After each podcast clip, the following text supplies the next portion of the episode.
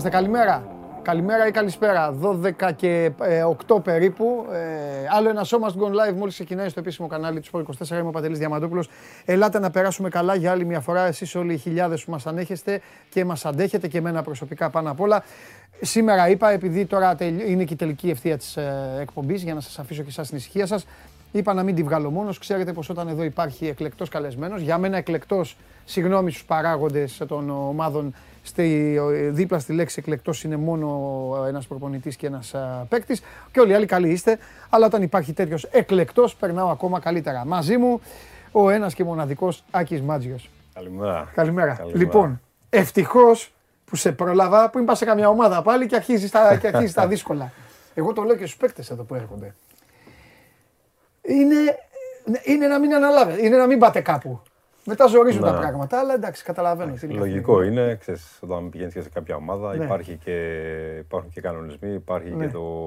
είναι πιο μαζεμένα τα πράγματα από το να είσαι ελεύθερος και να, να έχεις την επιλογή να, ναι. να πας. Αλλά... Και τι να πω, ε, και μετά και αυτό, και τι να πω τώρα εκεί. Νομίζω ότι το είχαμε από καιρό πει και ότι με την πρώτη ευκαιρία θα το, θα το κάναμε. Ναι. Εννοείται.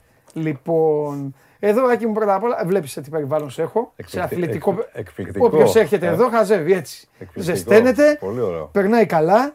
Καλά θα περάσουμε. Θα κάνουμε μια όμορφη κουβέντα έτσι κι αλλιώς ποδοσφαιρική, όπως ξέρεις. Ε, και όχι μόνο. Δυστυχώς να πω ότι ε, πάνω απ' όλα, επειδή ο αθλητισμός είναι το πιο όμορφο δευτερεύον πράγμα στη ζωή μας, να δώσουμε το κουράγιο στους ανθρώπους οι οποίοι βλέπουν τα σπίτια τους να καίγονται ε, γιατί για άλλη μια φορά ως ε, λαός καταφέραμε πάλι κάτι μοναδικό. Τώρα ίσως να είναι και αυστηρό αυτό που είπα, ότι ως λαός το καταφέραμε, αλλά εγώ τι να πω. Πιάνει μια φωτιά, εγώ πιστεύω ότι φταίμε όλοι. Ε, σίγουρα όταν υπάρχει μια φωτιά υπάρχει και κάποια αιτία. Ε, νομίζω όμως ότι δεν είναι, δεν είναι μόνο φαινόμενο το δικό μας, να μην ε, πάντα ναι. ξέρεις, λέμε ότι ο Έλληνας δεν είναι μόνο ναι. φαινόμενο, βλέπουμε ότι γενικά υπάρχουν μεγάλες φωτιές ε, και στην Ευρώπη και στον υπόλοιπο κόσμο. Αλλά το, το ζητούμενο είναι ζούμε κάθε χρόνο ναι. το ίδιο και το ίδιο. Ναι.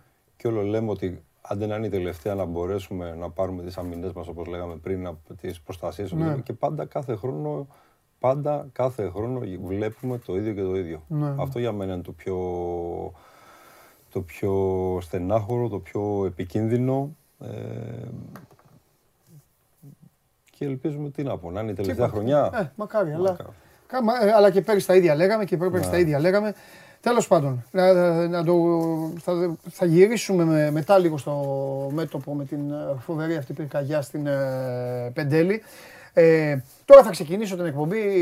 Δεν γίνεται. Εσείς είστε και συνηθισμένοι έτσι. Τώρα να το απολαύσει λίγο και ο Άκης εδώ. Λοιπόν, Ζάλγκυρης Μάλμε 1-0. Λέω πάντα αποτελέσματα. Okay. Τώρα δεν μου αρέσει πολύ. Δεν μου αρέσει πολύ. Επειδή η εκπομπή, ρε παιδί μου, είναι πολύ χαλαρή και έχει κάποια σημάδια πάνω της. Δηλαδή, λέμε ό,τι θέλουμε, λέμε τα πάντα, δεν λιβανίζουμε, δεν κάνουμε, είναι σκληρή εκπομπή. Γούσταρα πολύ τις, αυτές τις πρώτες φάσεις των προκριματικών και τους τρέλαινα εδώ τους ανθρώπους με, το, με τα ονόματα τα περίεργα. Αλλά τώρα το Champions League έχει προχωρήσει λίγο, μάλλον προχωρήσει. Έκανε ένα βήμα παραπέρα.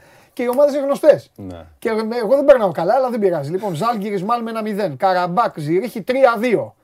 Πιούνικ, Ντουντελάνζ 0-1. Λουντογκόρετ, Σάμροκ Ρόβερς 3-0. Πάνε Ιρλανδοί, 2 γκολ Σωτηρίου. Μίντιλαντ, ΑΕΚ Λάρνακα 1-1. Λίνφιλντ, Μπόντο Γκλιμτ 1-0. Και Ντιναμό Ζάγκρεμπ Σκούπι 2-2. Υπάρχουν και κάποιες ψιλοεκπλήξεις δηλαδή εδώ. Η Μάλμε έχασε, η Μπόντο Γκλιμτ έχασε, η Δυνάμος Ζάγκρεπ δεν κέρδισε. Τέλος πάντων, εγώ όμως θα πω κάτι. Περίμενες εσύ όταν μεγαλώναμε που ήμασταν μικροί ότι θα παίζανε πρωταθλητριών, Champions League και όλα αυτά μέσα στον Ιούλιο. Για να μην πάμε στη δική μας την κατάδυση. Ναι. Ε, εντάξει, βλέπεις ότι όπως αλλάζει η ζωή, αλλάζει και το ποδόσφαιρο, αλλάζουν, έχουν αλλάξει πάρα πολλά πράγματα τα τελευταία χρόνια. Ε, οπότε και ειδικά και για το ελληνικό πρωτάθλημα και τη συμμετοχή στα ευρωπαϊκά παιχνίδια. Οπότε βλέπετε ότι είναι πόσο νωρίς ξεκινάνε οι ομάδες πλέον και ε, μέσα στο καλό, κατά καλό καιρό για μας ε, πρέπει να είσαι υποχρεωμένος, πρέπει να είσαι έτοιμος μάλλον για να, να ανταποκριθείς ε, στους αγώνες αυτούς. Πόσο, επειδή τώρα πια είσαι πάνω από μια δεκαετία, ε, σε πάγκους και το έχεις πλέον έχεις εντρυφήσει. Ε, εντάξει, πέρα από το ότι είναι δικό μας κατόρθωμα αυτό και καλά να πάθουμε, το ότι παίζουμε τόσο νωρίς, γιατί έχει να κάνει με τη γενική βαθμολογία και όλη την πορεία. Πόσο δύσκολο ή εύκολο είναι για, το, για τον προπονητή ελληνικής ομάδας που κρίνεται και έχει να σχεδιάσει σε βάθος χρόνου. Κατάλαβες τι εννοώ. Ναι. Δηλαδή πρέπει και να είσαι έτοιμος τώρα, αλλά και το μετά τον Αύγουστο ξεκινάει ένα πρωτάθλημα. Α σου πω εγώ την εμπειρία μου, γιατί ήταν στην ουσία η πρώτη χρονιά που είχα τη, έτσι, και τη δυνατότητα και την τύχη, θα Ναι. έλεγα, να, με Ναι. τον Άρη να έχουμε συμμετοχή σε Α, ευρωπαϊκό Ευχαριστούμε πολύ κύριε θεσμό, Δημήτρη. Σαν προπονητής. Ναι. Ε, ε, δεν είναι εύκολη. Δεν είναι εύκολη η κατάσταση. Ναι. Ε, χρειάζεται πρώτα απ' όλα να, σε, να έχεις το ρόστερ σου. Μμμ. Ε, πολλές φορές ε, κάποια μεταγραφή η περίοδος αυτή είναι δύσκολη για τις ελληνικές ομάδες. Καταλαβαίνετε ότι μπορεί τα, ε, να διεκδικείς παίχτες από, από πιο ψηλά ο ράφι που λέμε, ε, αλλά η περίοδος είναι τόσο νωρίς για να μπορεί κάποιος καλός παίχτης να έρθει στο ελληνικό ποδόσφαιρο, οπότε υπάρχει ένας μεγάλος βαθμός δυσκολίας. Ε, και το κυριότερο είναι να, να, μπορέσει ο, να μπορέσουμε να προσαρμοστούμε και στις ε, καιρικές συνθήκες που πραγματικά, ειδικά, ειδικά εδώ στην Ελλάδα, την περίοδος των Εξοντωτικές, μεταγραφών, 15 Ιουνίου να ξεκινάς, ξέρω εγώ Ναι. το, την προετοιμασία σου, είναι εξοντωτικές. Ε, δεν είναι εύκολο, Ναι. ε, γιατί θα πρέπει να κάνεις μια προετοιμασία ε, 20 ημερών για να, να ετοιμαστείς για τα πρώτα παιχνίδια ε, πιθανόν για το δεύτερο, πιθανόν για το τρίτο μέχρι να πας στους ομίλους και από εκεί και πέρα ε, παράλληλα έρχονται καινούργιοι παίχτες. Υπάρχει γενικά ένα ανακάτεμα όσον αφορά τη, τη δομή της προπόνησης ε, που το κάθε προπονητικό team ε, έχει βγάλει. Εγώ χαίρομαι που τα λες αυτά έτσι για να τα καταλαβαίνει και ο κόσμος. γιατί Ε, ναι, δε- δηλαδή σε αυτό που λέω δεν σου κρύβω ότι ας πούμε ε, πέρυσι είχαμε ξεκινήσει με ένα αριθμό παιχτών ε, σεβαστό. Μμμ. Ε, κάναμε το πλάνο που είχαμε, το προπονητικό πλάνο. Ε, μετά το πρώτο παιχνίδι και, μέχρι τον, και μέσα στον Αύγουστο ε, ήρθαν 4-5 ποδοσφαιριστές, οι οποίοι η ετοιμότητά τους δεν ήταν ίδια με τους προηγούμενους, οπότε πρέπει και συγχρόνως να τον, να τον ετοιμάζει σιγά σιγά γιατί ξεκινάει το πρωτάθλημα και το δεύτερο να τον προπονείς πάλι ε, με, με, σωστή, με σωστό πρόγραμμα για να μην μπορέσει να σου βγάλει κάποιο τραυματισμό και Ναι. μια πιθανή καλή μεταγραφή την οποία την περιμένει η ομάδα, την περιμένει ο κόσμος να μην τραυματιστεί δηλαδή και σου πάει ακόμα περισσότερο πίσω. Ναι. Και αν υποθέσουμε, όχι αν υποθέσουμε, αν ε, ανατρέξουμε και πέρυσι, όταν ας πούμε κάνεις σαν προπονητής ένα πλάνο 5 εβδομάδων, 4 εβδομάδων, 3 εβδομάδων μέχρι να ξεκινήσει το, το πρωτάθλημά σου, θυμάσαι πέρυσι είχαμε μια-δυο αναβολές νομίζω του πρωταθλήματος Ναι. και εκεί που ήταν να ξεκινήσουμε 21 Αυγούστου ξεκινήσαμε 12 Ακριβώς. Σεπτέμβρη. Δηλαδή Πήγε μετά. όλο αυτό σε πάει πίσω, έχεις εστιάσει συγκεκριμένα σε κάποια ημερομηνία να μπορεί να είσαι καλά.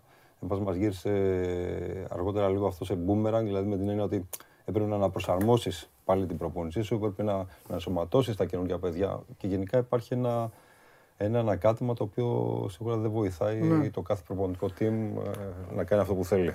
Πόσο καιρό σου παίρνει να ξανα... να αναπολύσεις ξανά τον πάγκο; Να. Να αναπολύσεις ξανά τον πάγκο. Δηλαδή, έχεις μια δουλειά, Ναι. σταματάς από εκεί, σβήνεις, όπως ο- όλοι οι άνθρωποι, μετά από πόσο καιρό συνήθως. Ποιος είναι ο μεσόρος να σου λείπει ξανά, να πεις, όχι, έλα, μου λείπει, θέλω να δουλέψω. Σου παίρνει ένας μήνας παραπάνω. Ε, νομίζω παραπάνω. Είναι ανάλογα και, ανάλογα και πότε. ανάλογα και πότε, ανάλογα και πόσο καιρό δουλεύεις. Ναι. Ε, αν πραγματικά έχεις ανάγκη ένα διάστημα να πεις ότι θέλω να κάτσω να ξεκουραστώ, να κάνω τις διακοπές μου. Βέβαια είναι η δουλειά τέτοια που ανά πάσα ώρα και στιγμή να δεν χτυπήσεις μπορεί να κάνεις τηλέφωνο. προγραμματισμό. Ούτε στο να, να πεις ότι θα μείνω έξω, ούτε στο να κάνεις προγραμματισμό Ναι. στο το πότε θα, Ναι. πώς θα βγει η χρονιά. Ναι. Βέβαια είναι ο άνθρωπος μαζί μας και γι' αυτό τον, ε, τον έχω ξεχωριστά. Είναι ο άνθρωπος μαζί μας ο οποίος νίκησε την ηλεκτρική καρέκλα.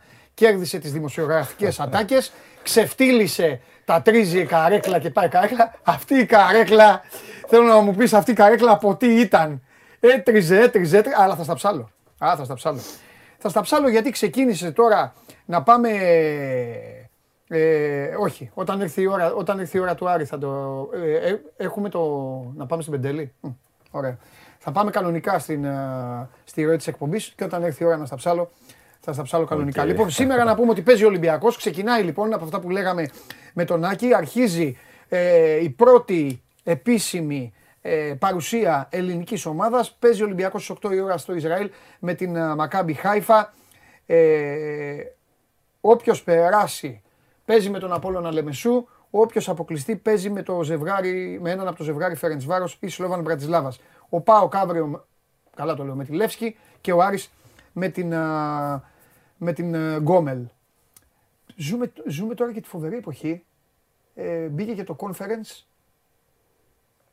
Έχει γίνει μπάσκετ. Κάποτε θυμάμαι το, Ναι. μπάσκετ, θυμάσαι που το κορόιδευαν το μπάσκετ. Λέγανε εντάξει, το μπάσκετ παίζουν όλοι και περνάνε όλοι. Ναι. Ε, τώρα το ίδιο, στο ποδόσφαιρο το ίδιο γίνεται. Ε, Εντάξει, είναι άλλος, άλλος ένας θεσμός. Ε, άλλαξε πολύ αυτό που είπαμε πριν, ότι έχει αλλάξει πάρα πολύ το ποδόσφαιρο. Ναι. Ε, ενσωματωθήκαν πάρα πολλές ομάδες ε, στα ευρωπαϊκά πρωταθλήματα, εξού και ότι ε, υπάρχει ένας επιπλέον θεσμός στο το Conference League. Ε, αλλά εντάξει, πρέπει να προσαρμοστούμε, να είμαστε, να, να είμαστε έτοιμοι σαν ποδόσφαιρό μας, σαν ποδόσφαιρο που πρέπει να είμαστε έτοιμοι πρώτα απ' για να όλα, μπορέσουμε μόνο. να... Τις- Οι τρεις από τους τέσσερις εκεί είναι. Όπως το τα καταφέραμε. Ναι, τα καταφέραμε, γιατί έγινε κατόρθωμα. Ε, Θεωρώ ότι... Πες μου κάτι για να το τελειώνουμε αυτό, Ναι. για να μην σε ξαναπάμε μετά Ναι. την κουβέντα, αφού τα λέμε όλα τώρα εδώ, δεν έχουμε να χα- χαμπαριάσουμε κάτι. Γιατί έγινε αυτό τώρα, τι φαγωθήκατε μεταξύ σας, παιδί μου, βάζω και σένα μέσα. Ενώ ο κόσμος του ποδοσφαίρου ε, ρίξατε τόσο βάρος στην εσωτερική κόντρα. Οτιδήποτε, Ολυμπιακός, ε, Παναθηναϊκός, ο Ή ΠΑΟΚ, Άρης ΠΑΟΚ, ε, ΑΕΚ ΠΑΟΚ. Ναι. Ε, όλο αυτό αναλώθηκε όλος ο κόσμος τόσο πολύ εσωτερικά γεννήθηκε ένα στα όρια του μίσους, έρθρα ναι. Και, και, ξεχ, και ξεχάστηκε όλο το υπόλοιπο σκέλος. Εντάξει, Αυτό νομίζω, νομίζω ότι ε, πρώτα απ' όλα κάθε χρόνο βλέπουμε ότι γίνονται, είναι και, χει- δηλαδή κάθε χρόνο και χειρότερα Ναι. τα πράγματα. Ε, θεωρώ ότι και απ- αν βάλουμε την ημερομηνία η οποία ήταν, ε, πιστεύουμε ότι όλοι ότι θα αλλάξει κάτι στο ποδόσφαιρο μας το 2004, Ναι. ε, θεωρώ ότι δεν έγινε τίποτα. Έγιναν ελάχιστα πράγματα στο, όσον αφορά την οργάνωση του ποδοσφαίρου μας, όσον αφορά τις δομές, τις Ναι. εθνικές ομάδες, ακαδημίες. Ε, αυτό περι- περιλαμβάνει γενικά όλο το, το πλάνο του Εννοείται, ποδοσφαίρου. Θεωρώ εννοείται. ότι δεν έγινε τίποτα. Εξού και έχουμε φτάσει σε μια κατάσταση στην οποία θεωρώ ότι η κάθε ομάδα κοιτάει μόνο τον εαυτό της. Μμμ. Ε, πώς θα μπορέσει να διεκδικήσει ό,τι καλύτερο μπορεί για να μπορέσει να, ε, Να επιβιώσει. να, προ- να επιβιώσει, Ναι, ναι. να προχωρήσει ανεξάρτητα σε, σε ποιο θεσμό βρίσκεται. Πα- Και νομίζω ότι δεν έχει γίνει μια συνολική προσπάθεια να κάτσουν ε, κάτω πραγματικά ε, αυτοί που πρέπει και να βρουν μια λύση να αναβαθμίσουν αυτό το προϊόν το οποίο είναι κορυφαίο στον κόσμο. Ναι, Όχι στην Ελλάδα όμως. Ναι. ναι. Δηλαδή, τι θέλω να πω; Θέλω να πω ότι, παράδειγμα, λέμε, λέμε, λέμε τόσα χρόνια, έτσι. Ε, δεν έχει ρωτηθεί ποτέ για μένα προπονητής, δεν έχει ρωτηθεί ποτέ ε, άνθρωποι οι οποίοι είναι κάθε μέρα ποδοσφαιριστές, ναι. που είναι πραγματικοί οι πρωταγωνιστές του ποδοσφαίρου μας. Ναι, συμφωνώ. Ε, μια ιδέα ο καθένας, μια άποψη ο καθένας, τι μπορεί να γίνει καλύτερο για το ποδόσφαιρό μας. Δεν Ναι. έχει ρωτηθεί από κανέναν ποτέ. Ναι. Αφού βλέπουμε, αφού ζούμε αυτή τη μάχη ερσιάκη των γραφείων. Δηλαδή οι όπως λέω, πρωταγωνιστές είναι ΕΠΟ, ποιοι είναι; Ναι, Ε, ναι. είναι δηλαδή, ποιοι είναι οι πρωταγωνιστές αυτούς στο ποδόσφαιρο Παράγοντες. τα τελευταία χρόνια; Παράγοντες. Οι προπονητές όχι, οι ποδοσφαιριστές όχι. Ναι, ναι, συμφωνώ. συμφωνώ.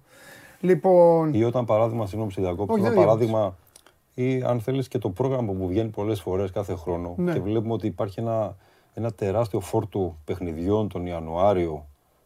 Ε, θυμάμαι ότι τα τελευταία τρία χρόνια είναι, δηλαδή παίζαμε 14 μάτς ε, μαζί και με το κύπελο και αναπλή, εμβόλυμες αγωνιστικές 14 μάτς σε 20 πόσες μέρες που έβγαινε κάθε Ναι, σχεδόν ναι, μέσο ώρα, ναι. ένα 30 μέρες, αν δεν κάνω λάθος. Ναι. Ε, κάθε τρεις ε, μέρες έβγαινε μέσα στο να έχεις παιχνίδι. ναι. Πώς μπορείς δηλαδή να το να Αυτό το- όμως, να ναι, το αλλά αυτό, κάνεις, αυτό δηλαδή, Άκη μου γινόταν όμως και γιατί από, τη- καθώς ήσασταν από τις 15 του Δεκέμβρη. Όλη, όλη η Ευρώπη έπαιζε μπάλα και το ελληνικό πρωτάθλημα Ναι, όχι, σταμάταγε. όχι, ναι, δεν λέω, δεν λέω, για, λέω ότι και αυτό είναι λάθος. Και αυτό Ναι. όμως έπρεπε να ερωτηθούν ε, οι, οι πρωταγωνιστές, οι πρωταγωνιστές, ναι, πρωταγωνιστές. έχεις δίκιο, δηλαδή έχεις μια δίκιο. άποψη γιατί Έχεις δίκιο. γίνεται αυτό, γιατί να γίνει. Έχεις γιατί δίκιο. έτσι, έτσι με τόσα πολλά παιχνίδια ε, μειώνεται σίγουρα και η ποιότητα. Ε, μπαίνουν σε κίνδυνο πολλοί Ναι. τραυματισμοί, περιουσιακά στοιχεία των, των ομάδων. Όταν χάνουν ένα παίχτη ένα μήνα με οτιδήποτε τραυματισμό έχει, ίσως θα μπορούσε να υπήρχε μια κατανομή καλύτερη Ναι. και ξεκινώντας, φορτώντα περισσότερα παιχνίδια στις αρχές. Ναι. Που πήγε ακόμα και ομάδες είναι πιο ξεκούραστες. Παραμένεις, γιατί μετά θα πάμε λίγο στο χορτάρι, Ναι. αλλά είχες δώσει και μια συνέντευξη πέρυσι τέτοιο καιρό στον Τζάρλι εδώ στο Sport 24. Παραμένεις. γιατί εγώ συμφωνώ σε αυτό Ναι. μαζί σου. Παραμένεις σε εισαγωγικά εχθρός των play-off και των ε, play-out; Όπως είχες δηλώσει. Τα θεωρείς. Να σου πω άσκοπα. κάτι. Εγώ τα θεωρώ. Ναι, και εγώ θεωρώ ότι είναι Μάλλον άσκοπα. δεν ταιριάζουν στο ποδόσφαιρο, Ναι, πιστεύω. Αλλά και τέλος εγώ πάντων. θεωρώ ότι είναι άσκοπα. Ναι. Ε, τώρα γιατί γίνονται, γίνονται για κάποιους λόγους. Εντάξει, ε, προφανώς. και Marketing, με το marketing, τηλεόραση. είτε χορηγοί, Ναι. οκ, γιατί και ο χορηγός θέλει να εισπράξει, λογικό είναι. Ναι. Πάντα υπάρχει σε μια συνεργασία. Ε, ε, θεωρώ όμως ότι αν, αν το δούμε και αν δούμε και στατιστικά, Ναι. ε, η φετινή χρονιά, τι έδειξε η φετινή χρονιά; Η φετινή χρονιά έδειξε ας πούμε ποια ομάδα θα μείνει εκτός Ευρώπης. Αυτό ήταν το ένα το κίνητρο, δηλαδή που ήταν τα play-off μέχρι τέλος. Ναι. Όπως έγινε ας πούμε και αν θέλεις και πέρυσι. Ναι.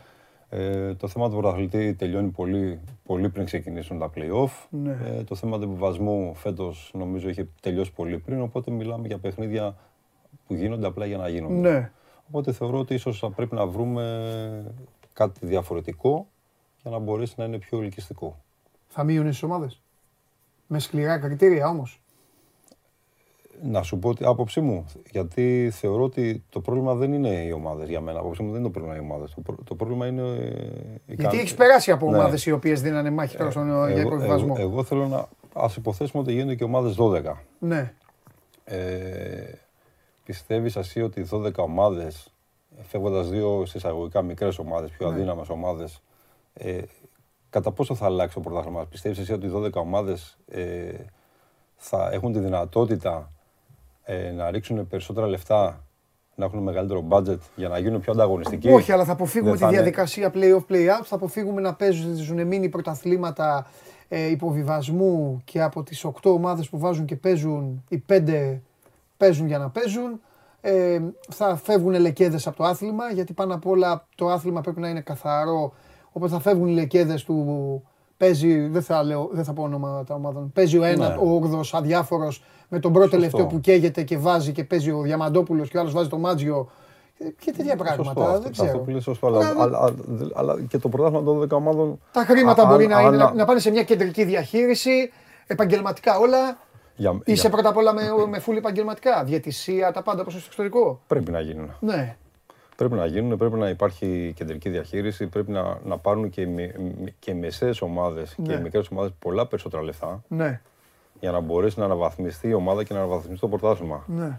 Ε, και βάσει εικόνας αυτό που βλέπω μέχρι στιγμής, ότι θεωρώ ότι η ψαλίδα των, ε, των, των μεγάλων ομάδων, με- δηλαδή με αυτό που έχουμε Ναι. δει μέχρι τώρα με τις μεταγραφές, όσες έχουν γίνει, ότι η ψαλίδα των μεγάλων ομάδων με τους μικρομεσαίους ε, μεγαλώνει κατά Ναι, πολύ. ναι.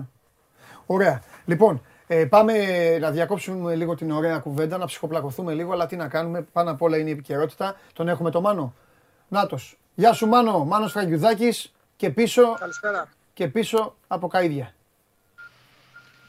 Ναι, καλησπέρα από το Πανόραμα Παλίνης. Γεια σου ρε Μάνο. Εδώ είμαστε. Ε, ε, εδώ είναι ακόμα κάποια από τα ενεργά μέτωπα. Θα γυρίσω την κάμερα τώρα να δείτε. Ναι, ναι, να κάνεις Είναι ό,τι ένα θέλεις. σημείο όπου έχουν καεί αρκετά σπίτια. Στην ευρύτερη περιοχή που βρίσκομαι εδώ μπροστά μου έχω δει 6 με 7 σπίτια ε, από το πρωί ενώ που είμαστε εδώ να έχουν καεί. Αυτή είναι μια οικοδομή που βλέπετε ότι έχει καεί. Εδώ δεν ξέρω αν προλαβαίνετε τα- ε, τις ρήψεις. Ναι, ναι, ναι, συνεχίζονται οι βλέπουμε, ρήψεις ναι. Των- των Καναντέρ. Ε, τώρα να σου πω Παντελή ότι ε, καταρχάς να πούμε για αυτή την ώρα. Αυτή την ώρα ακόμα και εδώ που είναι ένα από τα σημεία που υπάρχουν ενεργά μέτωπα η εικόνα είναι σαφώς καλύτερη. Ε, και γενικώς στην περιοχή τώρα επειδή, έχουν πέσει κάπως, επειδή έχει πέσει κάπως ο άνεμος είναι σαφώς καλύτερη η εικόνα σε σχέση με το πρωί και χθες το βράδυ. Εχθές το βράδυ Πάρε το αμάξι. ε, και μέχρι και πριν από λίγη ώρα ο, οι άνεμοι ήταν από αυτούς που εγώ έχω δει πραγματικά λίγες φορές. Δηλαδή πραγματικά σκεφτόμουν να, Είχε 8 μποφόρ. μόνο, τη- μόνο την ημέρα στο μάτι είχα ξανατύχει με να πηγαίνω με τη μηχανή και να, προσπαθώ να, να, να παραλίγο να πέσω από τη μηχανή από τον αέρα. ας πούμε. Ναι. Δηλαδή ήταν δαιμονισμένοι άνεμοι. Ε, έχουν, η φωτιά επεκτάθηκε σε πάρα πολύ μεγάλη έκταση από το Ντράφι και την Πεντέλη ε, μέχρι τη Διόνη που ήμασταν πριν από λίγο και εγώ ήταν ένα σπίτι. Δηλαδή πάρα πολλά χιλιόμετρα ε, με πολλές αιστείες α- ανάμεσα στα σπίτια με αποτέλεσμα φυσικά αρκετά από αυτά να καούν και αυτοκίνητα. Ευτυχώς προς το παρόν, ε, μάλλον εδώ που είμαστε τώρα, έχουν φύγει, είχαν φύγει όλοι οι άνθρωποι στο σημείο, δηλαδή στο πανόραμα Πεντέλης ε, και οι αναφορές υπάρχουν για ανθρώπους που πήγαν στο νοσοκομείο ε, με αναπνευστικά δηλαδή. Δεν ξέρουμε, βέβαια, τις επόμενες ώρες θα δούμε γιατί τώρα σιγά σιγά κοπάζει, κοπάζουν τα μέτωπα και θα αρχίσει να είναι και καθαρότερη η εικόνα. Ε, θα δούμε για να καταλάβεις γιατί αέρα μιλάμε. Ε, θα δούμε ένα βίντεο που έχω στείλει από χθες το βράδυ. Μιλάμε για κοντά στο πέδον Πεντέλης. Ναι. Ε, θα δείτε ένα μέτωπο το οποίο στις, ε, από τις 9 μέχρι τις 9 και 20 διένυσε πάνω από 2 χιλιόμετρα. Ένα μέτωπο που στην αρχή φαίνονταν μια φλόγα και ανά πεντάλεπτο, επειδή τραβάγα από το ίδιο σημείο διαφορετικά πλάνα, ανά πεντάλεπτο δεκαπλασιαζότανε μέχρι που έφτασε στον οικισμό Καλυθέα και μπήκε μέσα σε σπίτια και έκαψε σπίτια. Ε, ήταν τραγική η κατάσταση. Τώρα εδώ έχουν επιστρέψει κάποιοι από τους κατοίκους που είχαν φύγει Αυτό θα και προσπαθούν να δουν τι ζημιές στα σπίτια τους με τους πυροσβέστες και τους εθελοντές φυσικά που βρίσκονται εδώ πέρα. Ναι. Ελπίζω να με ακούτε τώρα, γιατί εγώ δεν ακούω πολύ καλά λόγω της καθαρία. Μια χαρά σε ακούμε. Πολύ καλά σε ακούμε. Αυτό θα σε ρωτάγα, λέω, αν ο κόσμος τώρα επέστρεψε ε, πίσω, τους άφησαν λίγο να πάνε να δουν, γιατί και ο κόσμος έχει την αγωνία του, όπω και να το κάνουμε. Κοίταξε, ναι, Παντελή, από το πρωί. Από το πρωί ήταν και πολλοί αυτοί που δεν φεύγανε αρχικά, ναι. να το πούμε αυτό. Ναι. Ε, δηλαδή είχαν μείνει κάποιοι μόνοι τους με σκούπες. Εντάξει, λάστιχα δεν μπορούσαν να έχουν γιατί κόπηκε και το νερό και το ρεύμα στην περιοχή, δηλαδή δεν είχε κανένα νόημα. Αλλά ήταν αρκετοί που είχαν μείνει και διαμαρτύρονταν μάλιστα ότι δεν υπήρχαν ε, πυροσβεστικά σε, σε κάποια από τα σημεία. Ξαναλέω, ήταν πάρα πολλές οι αιστείες. Δηλαδή, εμείς, ε, εγώ, εγώ πήγαινα με τη μηχανή και σε διάφορα σημεία, ε, αναστενώ για να το πω έτσι, έβρισκες και μία-δύο αιστείες, είτε σε θάμνο είτε σε κάποια σπίτι, η οποία αιστεία λόγω του αέρα επεκτηνότανε. Και, ήταν, και άρα ήταν πάρα πολύ μεγάλη η έκταση ναι. της, ε, της φωτιάς. Ε, υπήρχαν έντονες διαμαρτυρίες για απουσία πυροσβεστικών. Να σου πω ότι είναι πάρα πολύ έντονη, ήταν από χθες πάρα πολύ έντονη η παρουσία της αστυνομίας, η οποία προσπαθούσε να διώξει τους ανθρώπους. Πάρα πολλοί τους αστυνομικούς ε, έπαιρναν και, το, έπαιρναν και τις μάνικες, βοηθώντας τους πυροσβέστες ενώ κάποιες mm. στιγμές μαζί με τους εθελοντές. Ε, από το πρωί, από σήμερα ξημερώματα, έχουν ξανασηκωθεί τα εναέρια μέσα και ρίχνουν συνεχώς. Τώρα στο βάθος θα δείτε ένα Έριξον. Έρχεται τώρα, μπορεί να το διακρίνετε. Ναι. Θα ξαναρίξει και θα ξαναρίξει το σημείο που είμαστε. Μανώ. Πάντως οι άνθρωποι σιγά σιγά επιστρέφουν ναι. ε, επειδή πέφτει λίγο ο αέρας και πέφτει λίγο τα μέτωπα. Τους επιτρέπεται να έρθουν να δουν λίγο τα σπίτια τους, να δουν τι έχει σωθεί. Να σου πω για να σε αφήσω να συνεχίσεις εκεί το ρεπορτάζ για το News 24 και την ωραία σου δουλειά. Πες μου κάτι. Ε, μάλλον Ωραία δουλειά, τέλος πάντων. Ε, Πες μου κάτι, οι άνθρωποι εκεί της πυροσβεστικής, στο γενικό πλαίσιο της πυρκαγιάς, είναι ελεγχόμενη πλέον η κατάσταση, ή το βράδυ πάλι θα βλέπουμε δελτία με, με ανεξέλεγκτες καταστάσεις. Θα σου πω, ε, καταρχάς να το διαχωρίσουμε. Επισήμως η πυροσβεστική δεν πρόκειται να πει ποτέ ότι είναι ελεγχόμενη αν δεν σβήσει η τελευταία ε, αιστεία εντάξει, το καταλαβαίνω. Ε, εγώ η εικόνα που βλέπω τώρα, από όσο έχω δει, είναι σαφώς πιο ελεγχόμενη και ευνοεί πάρα πολύ ότι την τελευταία ώρα έχει πέσει ο αέρας. Δηλαδή, χθες το βράδυ, σε σύγκριση χθες το βράδυ, σε κάποια στιγμή ήταν πραγματικά, σου λέω, απελπιστική. Δηλαδή, η εικόνα που βλέπαμε ήταν απελπιστική με ανθρώπους δίπλα και πυροσβέστες να λένε ότι δεν ξέρουν από πού να την πιάσουν τη φωτιά. Ναι. Οι άνθρωποι προσπαθούσαν όπως μπορούσαν. Τώρα η αλήθεια είναι ότι είναι πολύ καλύτερη η κατάσταση. Θα εξαρτηθεί πολύ και από τον αέρα, ναι. ε, αλλά νομίζω ότι έχουν πέσει από πάνω και πάει πολύ καλύτερα από ότι σε σχέση με πριν από δύο ώρες δηλαδή η εικόνα. Ωραία, ας ελπίσουμε να τελειώσει και αυτό. Και απλά μετά πάλι θα λέμε τα ίδια και τα ίδια και τι έγινε και τι έγινε μέχρι να έχει του χρόνου πάλι και να ξανατρέχουμε χτυπά ξύλο. Μάνο. Να κλείσω μόνο λέγοντας ναι. για τα σπίτια. Εντάξει, δεν χρειάζεται να πούμε για τα δέντρα και όλα αυτά. Η οικολογική καταστροφή είναι τεράστια. Δηλαδή, είναι, μιλάμε για ένα μέρος που είχε πάρα πολύ πράσινο και ό,τι είναι γύρω από σπίτια έχει καεί. Δηλαδή, ναι. όλοι οι άνθρωποι φυσικά πέσανε πάνω στο να προλάβουν σπίτια και, και, και αυτοκίνητα και, εν πάση περιπτώσει, έβγαλαν έξω και τα κατοικίδια τους και όλα αυτά. Mm. Αλλά τα δέντρα και η καταστροφή οικολογική στον ευρύτερη περιοχή είναι τεράστια. Για, ακόμη μία για την Αθήνα. Μάλιστα. Μάνο, σε ευχαριστούμε πάρα πολύ. Καλό μεσημέρι. Καλή συνέχεια, καλή συνέχεια. Ε, ε, ήταν ο Μάνος Φραγκιδάκης από το Πανόραμα Παλίνης. Ε, δεν με ενοχλεί να, ο κόσμος να κράζει τους πάντες. Έτσι κι αλλιώς το ξέρεις και εσύ, κάνεις μια δουλειά που σε κράζουν. και εγώ το ίδιο και όλοι. Δεν με ενοχλεί, ε, με ενοχλεί μόνο με τους πυροσβέστες. Μόνο, μόνο με ενοχλεί πάρα πολύ. Όταν ακούω Α, που είναι πυροσβεστική ή δεν υπάρχουν. Και επίσης θεωρώ ότι είμαστε τέτοιος λαός και ο Έλληνας πιστεύω ότι θέλει να έχει, να περπατάει και να έχει δίπλα του έναν αστυνομικό, ένα γιατρό και έναν πυροσβέστη. Εντάξει, θεωρώ ότι είναι, Δηλαδή, είναι στιγμές δύσκολες και αυτοί οι Καταλαβαίνω την άνθρωποι απόγνωση, αλλά και οι στη στιγμή πυροσβέστες εκείνη- ό,τι μπορούν να κάνουν. Εντάξει, Και πώς θε- είναι. Θεωρώ ότι δεν το. Ναι, δεν είναι εύκολο και ειδικά ας πούμε τώρα να δούμε αυτή τη φωτιά που είχε, είναι χιλιόμετρα. Έτσι βλέπουμε ότι και χθες το βράδυ υπήρχε, πραγματικά ήταν η κατάσταση Ναι. απελπιστική. Ε, και πόσοι πλέον να υπάρχουν ή να μπορούν, ή πόσα πυροσβεστικά. Ε, δεν είναι και εύκολο, αλλά εντάξει, είμαστε ένας λαός ο οποίος ε, είμαστε έτσι λίγο της γκρίνιας περισσότερο, ναι, ναι, ναι. αλλά είναι και στιγμές δύσκολες και εικόνες δύσκολες αυτές που είδαμε και χθες το βράδυ και σήμερα. Ναι, ναι. Και ένας άνθρωπος αυτοκτόνησε κιόλας. Ναι. Δεν άντεξε το σπίτι του τρίτη φορά. λέει, Κάκι. Τέλος Απίστευτο, πάντων, λοιπόν, απίστευτο, ε. πάμε να, πάμε να ταξιδέψουμε. Πάμε στους ρυθμούς της εκπομπής. Ε, ε, σιγά σιγά. Ε, ε, να αρχίσουμε λίγο να κάνουμε κουβέντα εδώ με τον Άκη Μάτζιο και για τις, ε, για τις ομάδες, χαλαρά, να, να κουτσομπολέψουμε, για αυτό τον έφερα εδώ, να κουτσομπολέψουμε. Α, τώρα μέχρι να πάμε, στο, μέχρι να πάμε στον Παναθηναϊκό, πες μου κάτι. Ε, ε, ε, Πώς βλέπεις το Λίβερπουλ, θα το πάρω το Champions League; Θα το πάρω. Θέλω να ρωτώ μόνο προπονητές. Ειδικούς. Βέβαια, ειδικούς. Ε, νομίζω είναι πολύ νωρίς για, για με τέτοια πρόβλεψη. Ε, Εδώ μπροστά Ξέρεις, στον, ο στον coach προπονητής, θα ομολογήσεις, ναι. στο μεγάλο coach θα ομολογήσεις πάντα την αλήθεια. Ε, όχι, πέρα από την πλάκα. Ναι. Είναι πολύ μπροστά οι άνθρωποι. Οι Άγγλοι- Στην Αγγλία εννοώ, δεν εννοώ τη Λίβερπουλ μόνο. ναι, ναι. Ε, Παθαίνεις αυτό που παθαίνω. Αν έχει ένα αγγλικό παιχνίδι, να μην. Ναι, να μην Κλείνεις όλα τα υπόλοιπα. Ναι, όλα τα υπόλοιπα. Ε, Brighton, ε, Ναι. Watford, δεν έχει να κάνει δηλαδή. Ναι. Πώς το έχουν Συμφωνώ. καταφέρει αυτό; Τον καταφέρει γιατί έχουν. ε, Όλη η ατμόσφαιρα πέσει- είναι. έχουν Δεν είναι η πέσει πάσα και η σέντερ. Όλη η ατμόσφαιρα. Ναι. Όλη η νοοτροπία πλέον Ναι. και του κόσμου όλων. Ναι, Ε, είναι παιχνίδι. ναι, Εμείς εδώ είναι ένα- σε εισαγωγικά ένας πόλεμος, ναι. το ποδόσφαιρό μας. Πόσες φορές έχεις, ε, έχεις πραγματικά αγχωθεί; Σε σημείο δηλαδή Για- να πεις για εσύ. ποιο πράγμα, δηλαδή, να αγχωθώ, για τη δουλειά, Για τη για- δουλειά μέσα εκεί. για- δηλαδή για- γιατί κάνεις πράγματα και δεν σου... Και δεν, ε, ξέρουμε ιστορίες. Ο κόσμος μπορεί να μην ξέρει. Έχεις πάει στη Λαμία. Πας στη Λαμία και ο στόχος είναι Να βάλουμε μια να ομάδα, βάλεις μια ομάδα από κάτω. μια Έτσι. από κάτω για να πάει στα μπαράζ. Μία από κάτω. Και φτάνεις σχεδόν να βγεις Ευρώπη. Και χάνεις τη δουλειά επειδή, ε, βγαίνεις, ε, επειδή παίζεις με τον Πανιόνιο, γίνεται ό,τι γίνεται.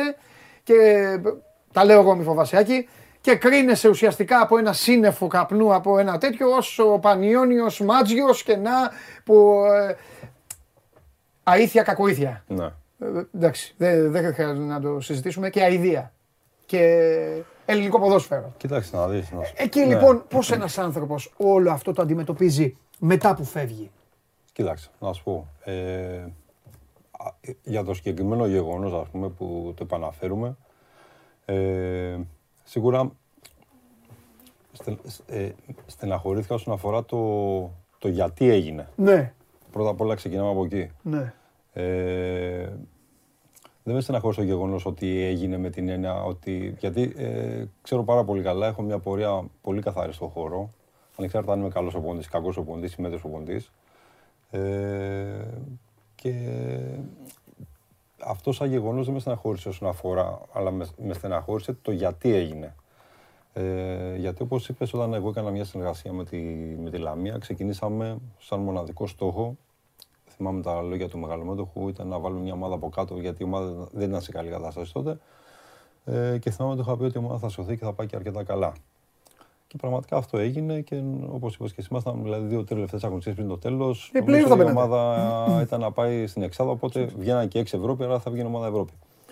Ε, δεν σου κρύβω όμως ότι η διάρκεια είναι αυτή που, που σε- η διάρκεια είναι αυτή που κερδίζει. Και τι θέλω να πω, θέλω να πω ότι ε, Φάνηκε μετά. φάνηκε και μετά. Εντάξει, ναι, φάνηκε κατάλαβα. και μετά, καταλαβες. Ε, είναι πράγματα τα οποία μπορεί να γίνουν στο ποδόσφαιρο. Γι' αυτό σου είπα ότι πλέον το ποδόσφαιρο είναι μια ζούγκλα και δεν είναι ένα επάγγελμα το οποίο είσαι συνέχεια, είσαι κάθε μέρα, στις, ε, κάθε μέρα πρέπει να είσαι έτοιμος για πόλεμο. Ναι. Πραγματικά γιατί αυτό ισχύει στο ποδόσφαιρο μας, ναι.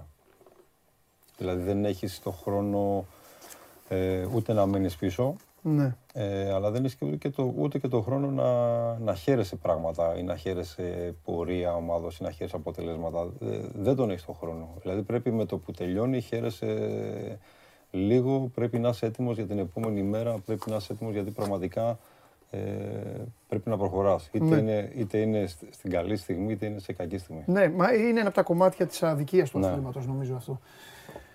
Και μένει πιο πολύ αποτυχία παρά επιτυχία. Δεν ξέρω γιατί αυτό, εντάξει, είναι μάλλον είναι σημάδι της ζωής Ε, αυτό. εντάξει, δεν, είναι- νομίζω... δεν έχει να κάνει με χώρες, Ναι. δηλαδή, έχει να κάνει με όλο Ναι. τον κόσμο. Τέλος πάντων, πάμε μια ε, βόλτα μικρή στην ε, πρώτη ομάδα να δούμε τι έχει στην ε, πρώτη χρονικά ομάδα εδώ στην εκπομπή και εδώ είμαστε με τον Άκη και θα σα- συζητήσουμε.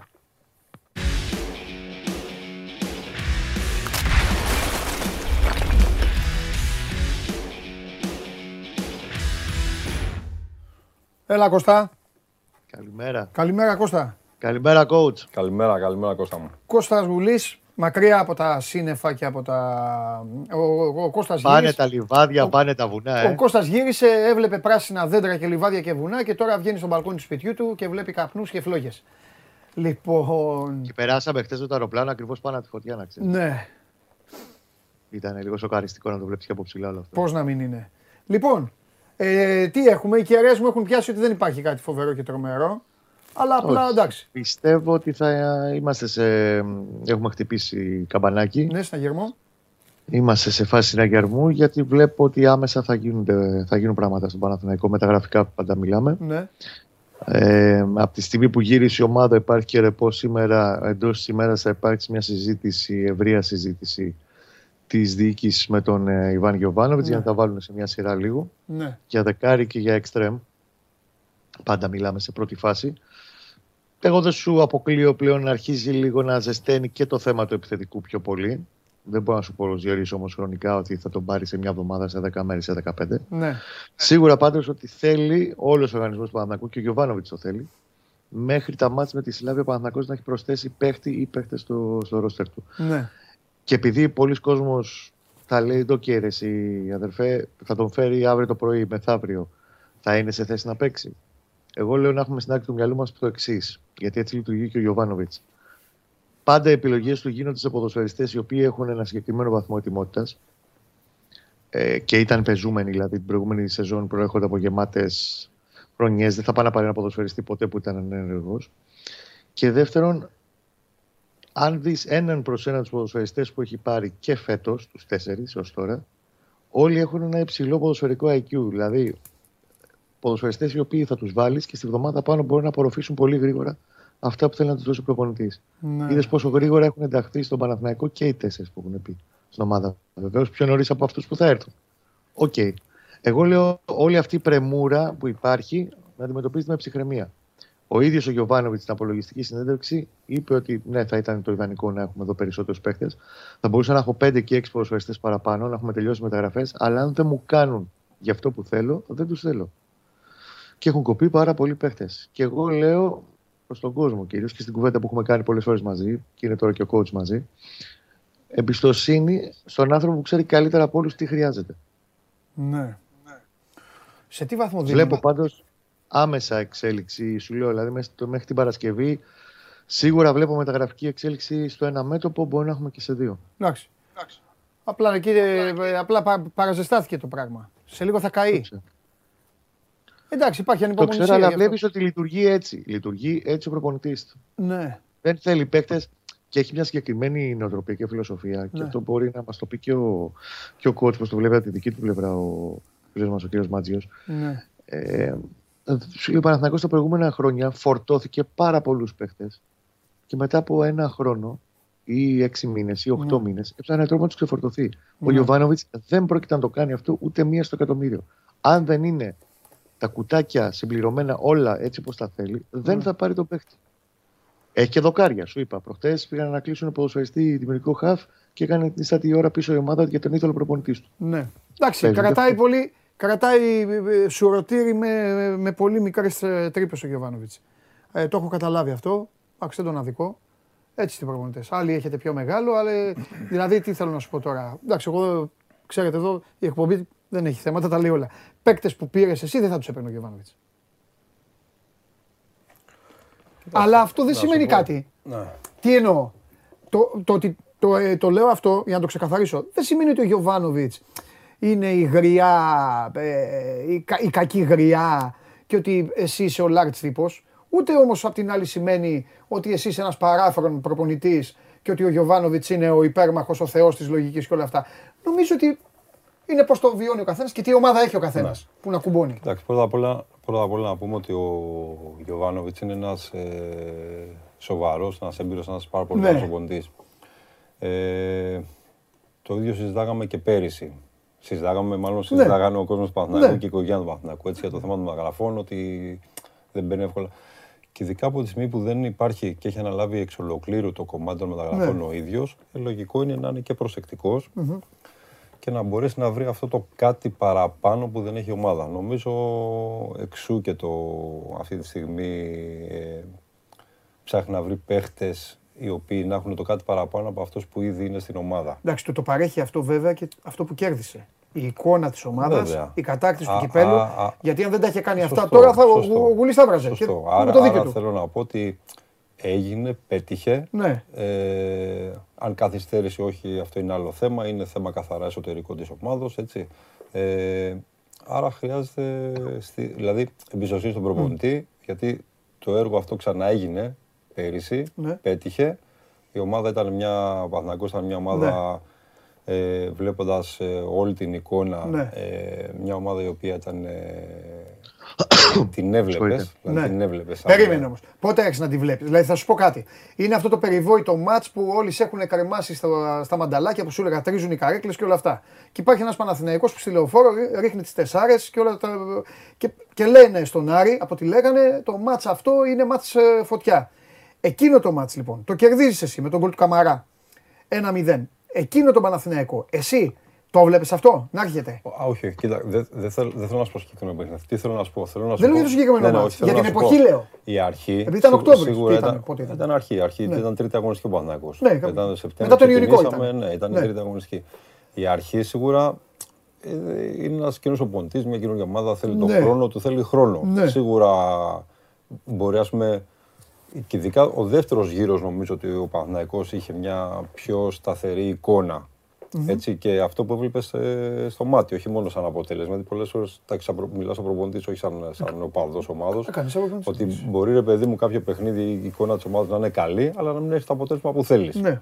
Και σε αυτά ε, ήταν και ο Παναθηναϊκός. Έτσι, αλλά θέλω να σου πω ότι στο δεύτερο κομμάτι του πρωταθλήματος και όσο τελείωνε το πρωτάθλημα, έχει- απέκτησε μια σταθερότητα και πλέον φαινόταν ότι ήταν μια ομάδα ε, του προπονητή.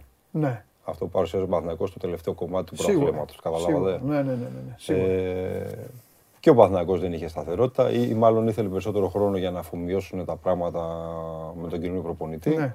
Ε, αλλά νομίζω ε, τελειώνοντας Ναι. έδειξε ότι είναι μια ομάδα η οποία ήταν ομάδα του προπονητή, ε, έβγαζε μια ενέργεια, Ναι. ε, πολύ σημαντικό. Ε, Πες μου κάτι τώρα. τελειώνοντας την Είσαι- χρονιά, ε, βγαίνοντας στην ναι. Ευρώπη και κατακτώντας Ωραία. το, και το κύπελο. Πες μου κάτι ως προπονητής τώρα. Ναι. Ε, είναι, θεωρώ ότι είναι πιο δύσκολα τώρα για τον Γιωβάνοβιτς. Έτσι, συμφωνούμε σε αυτό; Δηλαδή είχε μια καμένη υγεία ο άνθρωπος, την καλλιέργησε, την καθάρισε, την έφτιαξε, έσπηρε, θέρισε, πήρε κύπελο. Ναι. Τώρα μεγαλώνει λίγο ο πύχης. Εντάξει, δεν του πει κανείς πάρει το πρωτάθλημα. Ξέρεις τι Αλλά- γίνεται, να σου πω κάτι. Θεωρώ εγώ ότι όταν είσαι μια μεγάλη ομάδα, Ναι, ε, ο κάθε χρόνος είναι διαφορετικός. ναι, Και είσαι υποχρεωμένος όταν είσαι μεγάλη ομάδα ε, να είσαι ψηλά ναι. και να διεκδικήσει τους, ε, τους τίτλους ε, όσους ε, υπάρχουν. Είτε πρωτάθλημα, είτε Ναι, κύπελο, ναι, είτε ναι. έξω στην Ευρώπη. Ε, Γιατί σβήνονται, θα μου πεις. ε, Πάει, ναι, delete. περνάει χρόνια τελείως. Ναι, ναι. Κανείς δεν θα μείνει πίσω. Αυτό που σου έλεγα πριν. Ναι. Είτε είσαι στον Ολυμπιακό, στον Παναθηναϊκό, στον Άρη, στην ΑΕΚ, στον Πάο, δηλαδή μεγάλες ομάδες οι οποίες πάντα πρέπει να προχωράς. Ναι. Οπότε, μιας και μιλάμε για τον Παναθηναϊκό, νομίζω ότι είναι μια χρονιά η οποία ε, είναι με τον ίδιο προπονητή, ε, έχει μια δομή, έχει μια φιλοσοφία Ναι, και ψάχνει να βρει παίχτες ναι. οι οποίοι θα κουμπώσουν σε αυτό το υλικό που έχει ε, και οι οποίοι θα κάνουν τη διαφορά. Μάλιστα. Ωραία. Να προσθέσω μόνο, μου επιτρέπετε, δύο πολύ γρήγορα πινελάκια. Ναι, πες τα, Κώστα μου. Κάνατε.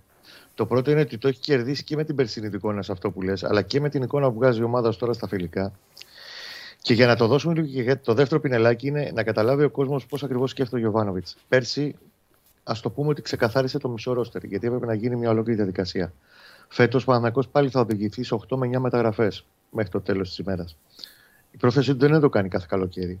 Φέτος είναι η εδραίωση μιας ομάδας η οποία θα έχει ορίζοντα μπροστά της 2 με 3 χρόνια. Δηλαδή από εκεί πέρα ο Γιωβάνοβιτς το είπε και στην συνέντευξη: Θέλω okay, να ξεκαθαρίσουμε, να αποκτήσω ένα κορμό 18-19 ποδοσφαιριστών και κάθε χρόνο από εδώ και πέρα να παίρνω ένα με δύο.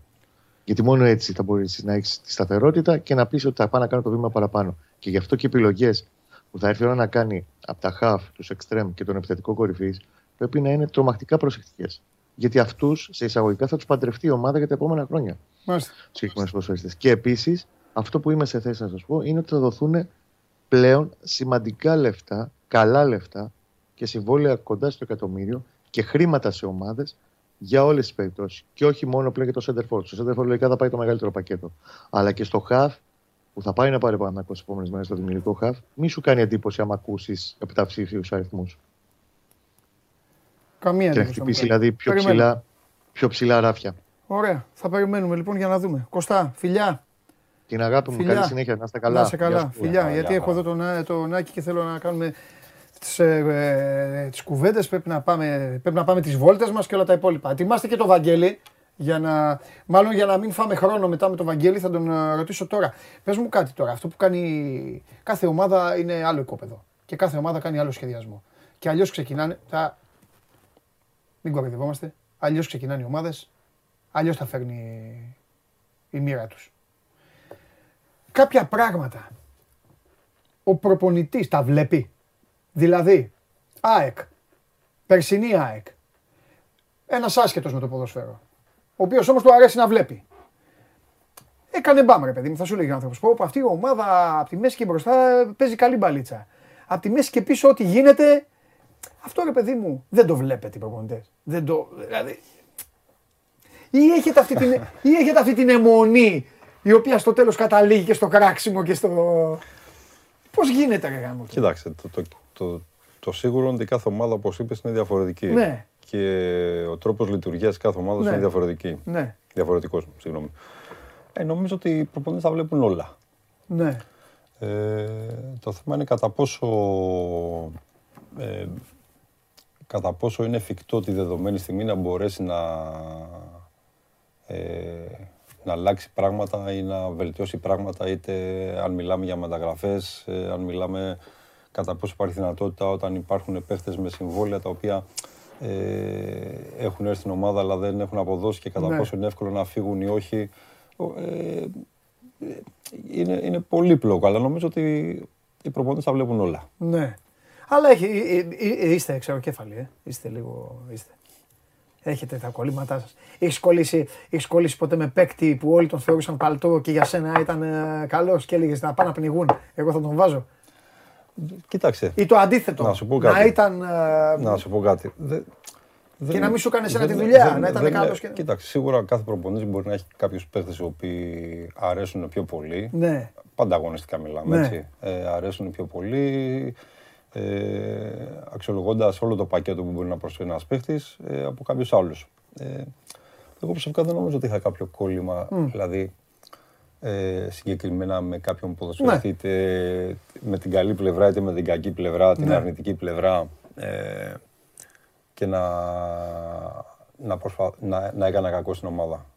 Εγώ πάντα προσπαθούσα να μην κάνω κακό στην ομάδα. Ναι. Οποιαδήποτε επιλογή θα έκανα, ε, να μην κάνω κακό στην ομάδα, ενώ το συγκεκριμένο παιχνίδι και γενικά με τη συμπεριφορά και τα, Ναι. να προστατεύσω την ομάδα. Όπου δουλεύω, δουλεύω και βάζω πάντα την ομάδα πάνω από όλους. Θεωρεί, καλά και έτσι είναι το σωστό. Θεωρείς δηλαδή ότι ένας προπονητής για να παίρνει μια απόφαση η οποία φαντάζει τόσο, τόσο παράξενη, σημαίνει ότι το έχει περάσει μέσα από, το, μέσα από τους Ναι, όρους. θεωρώ ότι δεν, δύσκολα θα είναι ένας προπονητής ο Θα, οποίος θα σου φέρω παράδειγμα... παράδειγμα, ρε παιδί μου, να μου πεις, επειδή, ε, ε, ε, θα σου φέρω παράδειγμα. Μαρτίνς Φορτούνης. Τι πιστεύεις ότι μπορεί να έχει γίνει; Δεν, δεν σου λέω να κάνεις το μάντι, Αλλά α, σε ρωτάω ρε παιδί μου, σου λέω Μαρτίνς Φορτούνης, θα μπορούσα να σου πω ο Α και ο Β. Απλά σου λέω επειδή υπάρχει ένα παράδειγμα. Να, να σου πω εγώ ότι δεν ξέρω τι έχει γίνει. Καλά, εννοείται ότι δεν ξέρει. Έτσι, δεν, δεν γνωρίζω και το ξέρω πολύ καλά. Αν έχει γίνει, καταρχάς δεν ξέρω αν έχει γίνει και κάτι. Αυτό δεν Έτσι, το μπράβο, ξέρω, μπορεί να έτσι. μην έχει γίνει. Αν Ναι, η έχει ερώτησή γίνει, μου μπορεί να είναι κακή. Παράδειγμα, Ναι. όντως, δηλαδή στο κομμάτι αυτό, ε, υπάρχει ένας προπονητής ο οποίος είναι χρόνια στον Ολυμπιακό και τον έχουν αποδεχτεί και έχει κάνει έργο έτσι κλπ. Ναι. κλπ, κλπ. Και ένας ποδοσφαιριστής εξίσου εξαιρετικός, Ναι. ο οποίος και αυτός έχει προσφέρει. Και η ποιότητα του Φορτούν είναι όσο λίγοι Έλληνες ποδοσφαιριστές ή και ξένοι στο ελληνικό πρωτάθλημα. Ε, αυτό δεν μπορεί να το αμφισβητήσει κανένας. Ε, σίγουρα είναι ένα σημείο το οποίο αν δεν γνωρίζεις, προβληματίζεσαι και λες γιατί συμβαίνει αυτό και γιατί αυτό το παιδί δεν έχει θέση σε αυτό το, τον Ολυμπιακό. Αλλά είναι μια, είναι μια άποψη, είναι μια θέση η οποία ε, δεν, δεν γνωρίζω τι έχει γίνει. Ναι. Και εγώ σαν τρίτος μπορεί να μιλάω, σαν, ε, Ναι. δεν είμαι, δηλαδή δεν ξέρω αν έχει γίνει κάτι, δεν έχει γίνει Ναι, ναι, κάτι, ναι. αλλά νομίζω ότι και ο προπονητής όμως από τη μία πλευρά ε, δεν θεωρώ ότι είναι τόσο, ε, με- όχι ξέρω κέφαλος όπως είπες εσύ, δεν θεωρώ ότι είναι τόσο σε εισαγωγικά χαζός εάν βλ- αν δεν βλέπει αυτό που μπορεί να δώσει ο ποδοσφαιριστής όλο αυτό το διάστημα. Δηλαδή μπορεί να είναι ένας παίκτης καλός ο οποίος για κάποιους λόγους να μην δουλεύει. Μπορεί για κάποιους λόγους να μην δίνει στην προπόνηση αυτό που πρέπει να δώσει. Παράδειγμα τώρα Ναι. παίρνω. Δεν ξέρω τι ισχύει με το, με το Fortune, έτσι. Ναι. Ε, αλλά σίγουρα είναι ένας, σημα... είναι ένας σημαντικός ποδοσφαιριστής. Ναι. Ε, μ, αρέσει, μ' μ' αρέσει αυτή η κουβέντα γιατί πήγαμε σε Έλληνες ποδοσφαιριστές. Είπαμε για την περίπτωση του Φορτούνη. Μιλάμε για παίκτες στους οποίους φαντάζομαι ότι ο Άκης Μάτζιος ή κάποιος άλλος προπονητής, αν μπορούσε να τους πάρει, θα τους έπαιρνε στην ομάδα του. Ωραία. Ο Μάνταλος. Γιατί τραβάει αυτά που τραβάει στην ΑΕΚ; Γιατί δηλαδή γίνεται ό,τι γίνεται στην ΑΕΚ και πάντα ο πρωταγωνιστής, στο, ο πρώτος στο στόχος, κυνήγι. στο, στο, ναι, γιατί στο κυνήγι είναι ο Μάνταλος; Έτσι συμβαίνει στην Ελλάδα. Θεωρώ ότι έτσι συμβαίνει στην Ελλάδα και ειδικά με τους Έλληνες. Είτε Ναι. είναι παίχτες είτε είναι προπονητές. Νομίζω ότι ε, δεν υπάρχει τόσο μεγάλη αποδοχή για τον Έλληνα γενικά. Ε, και είναι ο πρώτος ο οποίος θα μπορέσει, δηλαδή τα πειρά θα πάνε κατευθείαν πάνω. Νομίζω όμως ότι ο Μάνταλος είναι ένας παίκτης ο οποίος έχει προσφέρει αρκετά στην ΑΕΚ. Ναι. Ε, είναι ένας καλός προσφαιριστής. Ε, θεωρώ ότι είναι, ε, ήταν άτυχος έτσι, όλα αυτά τα χρόνια που είναι στην ΑΕΚ γιατί είχε, αν δεν κάνω λάθος, δύο σοβαρούς τραυματισμούς με τους χιαστούς. Ε, είναι ο φυσικός ηγέτης της ομάδος, είναι χρόνια στην ομάδα, είναι Έλληνας και νομίζω ότι θεωρώ ότι είναι άδικο Ναι. ε, στο, στο, οτι- στο οτιδήποτε στραβό συμβαίνει στην ΑΕΚ να τα πειρά να πέφτουν σε, Είναι, στο μάνταλο. ε, ε, είναι, ή σε δίκιο κάθε έχεις. μάνταλο, Δίκιο έτσι. έχεις. ναι. Ωραία. Πάμε στο Βαγγέλη.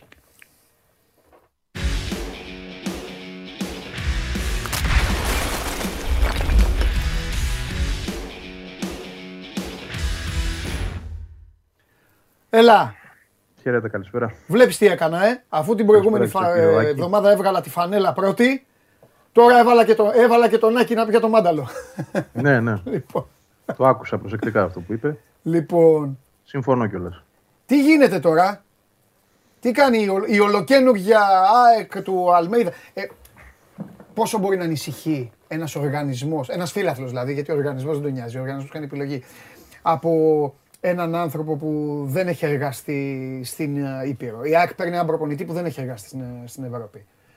Υπάρχει ο- το ποδόσφαιρο μια γλώσσα είναι. Ε, θεωρώ δεν υπάρχει λόγος ανησυχίας για αυτό Ναι. το κομμάτι. Ναι. Εντάξει, ε, το ποδόσφαιρο είναι το, το ίδιο. Ναι. Το θέμα είναι ο άνθρωπος αυτός να από την πρώτη μέρα της δουλειάς του να δείξει ότι έχει ότι δικαίωσε η ΑΕΚ ε, τον προσέλευε, να έχει τη δομή του, να έχει το οργανόγραμμά του, να έχει τις επιλογές του, ε, να κάνει την προπόνησή του, ε, να διαχειριστεί, γιατί ο προπονητής είναι ο διαχειριστής Ναι. πλέον, δεν είναι απλά ένας προπονητής, ε, ανεξαρτήτου υπήρου που έχει δουλέψει. Ναι. Και θα πω και κάτι πρώτη φορά, επειδή είναι ο Άκης εδώ θα το πω Βαγγέλη, ε, ο Αλμέιδα δεν χρειάζεται να ανησυχεί, γιατί το ελληνικό ποδόσφαιρο είναι πιο κοντά στο Μεξικό, στην Ονδούρα, στην Κώστα Ρίκα και στο Ελ Σαλβαδόρ παρά στην Ευρώπη. Οπότε ο Αλμέιδα αυτό θα πει. Α, τι μου λέτε, εδώ μια χαρά είναι. Λέγε. Τι έχουμε; Τι να πω, πε- περιμένουμε να δούμε Ολυμπιακό το βράδυ, να δούμε πλάνη Αυτό περιμένω. Σωστό και αυτό. Εγώ προσωπικά. Ναι.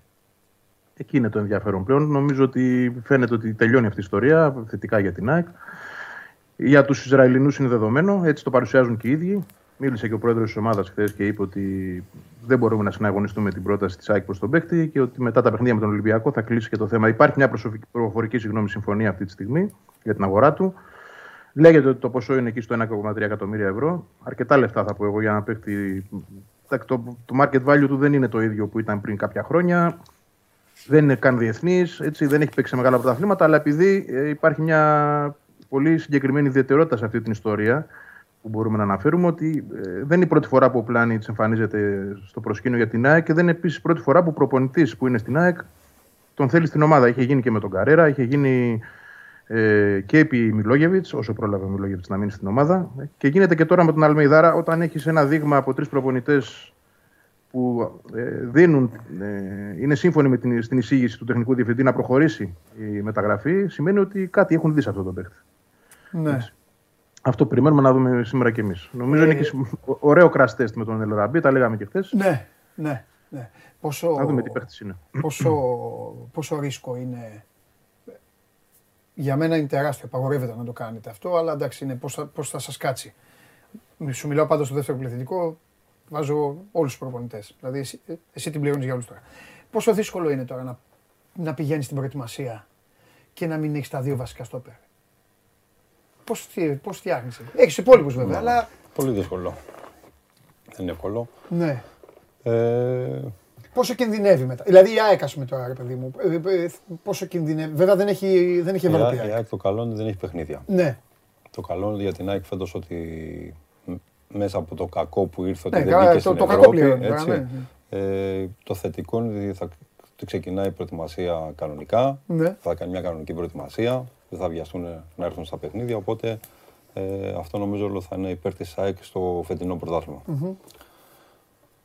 Ε, σημαντικό είναι για ένα προπονητή να έχει τα βασικά του Ναι. γρανάζια στην προετοιμασία. Ναι. Τώρα, όσο αργούν, αυτό θα πάει πίσω. Γιατί Ναι. είναι, σημα- είναι σημαντικό να δουλεύεις στην Ναι. ομάδα είτε στην αμυντική της λειτουργία είτε στη μεσοεπιθετική της και να μην έχεις τους παίχτες ε, Ναι. που στην ουσία θα παίξουν. Ναι, ναι, ναι, ναι. Ωραία. Και όπως κάνουν ε, και στην ε, CIA και στο FBI που ανοίγουν μετά τα μαύρα κουτιά όλα και αφού έχει τελειώσει η χρονιά τώρα και τα λέμε όλα, κύριε Βαγγέλη, πες μου κάτι. Την ΑΕΚ, πού τη χτύπαγες; Ως αντίπαλος, πέρυσι με τον ΑΕΚ. Η ΑΕΚ, ε, Για να καταλάβει δηλαδή και ο Βαγγέλης τι πρέπει να να, φτιάξει. να επανέλθω λιγάκι αυτό που είπες πριν, εσύ, όταν ανοίξαμε την κουβέντα για την ΑΕΚ, που Ναι. έλεγες για τους προπονητέ, δεν βλέπετε. Ναι. Ε, η ΑΕΚ βασίστηκε πέρυσι. Δε- έλεγα δεν βλεπόταν από τη μέση και πίσω. Ναι, ναι. Ε, ε, η ΑΕΚ ξεκίνησε πέρυσι ε, έχοντας όντως πραγματικά ένα μεσοεπιθετικό κομμάτι το οποίο ήταν ε, Εξαιρετικό. και από ότι εξαιρετικό και ίσως από τα καλύτερα ρόστα από ό,τι λέγανε στο ρεπορτάζ της ΑΕΚ έτσι, τα τελευταία χρόνια, το μεσοεπιθετικό κομμάτι. Ναι. Αλλά νομίζω το μεγάλο πρόβλημα της ΑΕΚ ήταν το μεσοαμυντικό. Και όχι μόνο η αμυντική, αλλά και ο άξονα της. Ένας άξονας ο οποίος ε, είχε αρκετά προβλήματα και στη δημιουργία αλλά και στην αμυντική συμπεριφορά. ναι. Οπότε νομίζω ότι ήταν ξεκάθαρο ότι. Στο transition δηλαδή το αμυντικό ε, δεν έστριβαν. Για να το πάμε και πιο κοντά στον Είχαμε- κόσμο. εντάξει, Οι αλληλοκαλύψεις δεν είναι τους, οι θέμα, δεν διαγώνες έστριβαν, είναι καλύψεις τους, θέμα όλα ότι αυτά. Οι μετατοπίσεις, είχαν, όλα. Είχαν θέματα. Είχαν, Ναι. Δηλαδή υπήρχε θέματα η ΑΕΚ όσον αφορά τη συμπεριφορά της στο αμυντικό της. Αυτό το Σιμό, Εσημάτς και Λεταλέκ δηλαδή. Ναι. Οπότε δηλαδή, ε, Και- ίσως, ίσως δηλαδή και η τετράδα της άμυνας ή ας πούμε τα δύο στόπερ βρίσκονταν και πρωτετελεσμένων γεγονότων. Ναι, γιατί, Να δεν μην είναι, ήταν γιατί το- όταν λέμε το για, αμυντι- ανάθεμα για τζάμπ. αμυντική συμπεριφορά, ε, μην πάει το μυαλό μας ότι κατευθείαν μόνο στους αμυντικούς, Όχι, κεντρικούς βέβαια. αμυντικούς ή στα Όχι. μπακ, έτσι. Αλλά ο Αραούχο έτρεχε πιο πολύ από, τους, ε, από τα χαφ.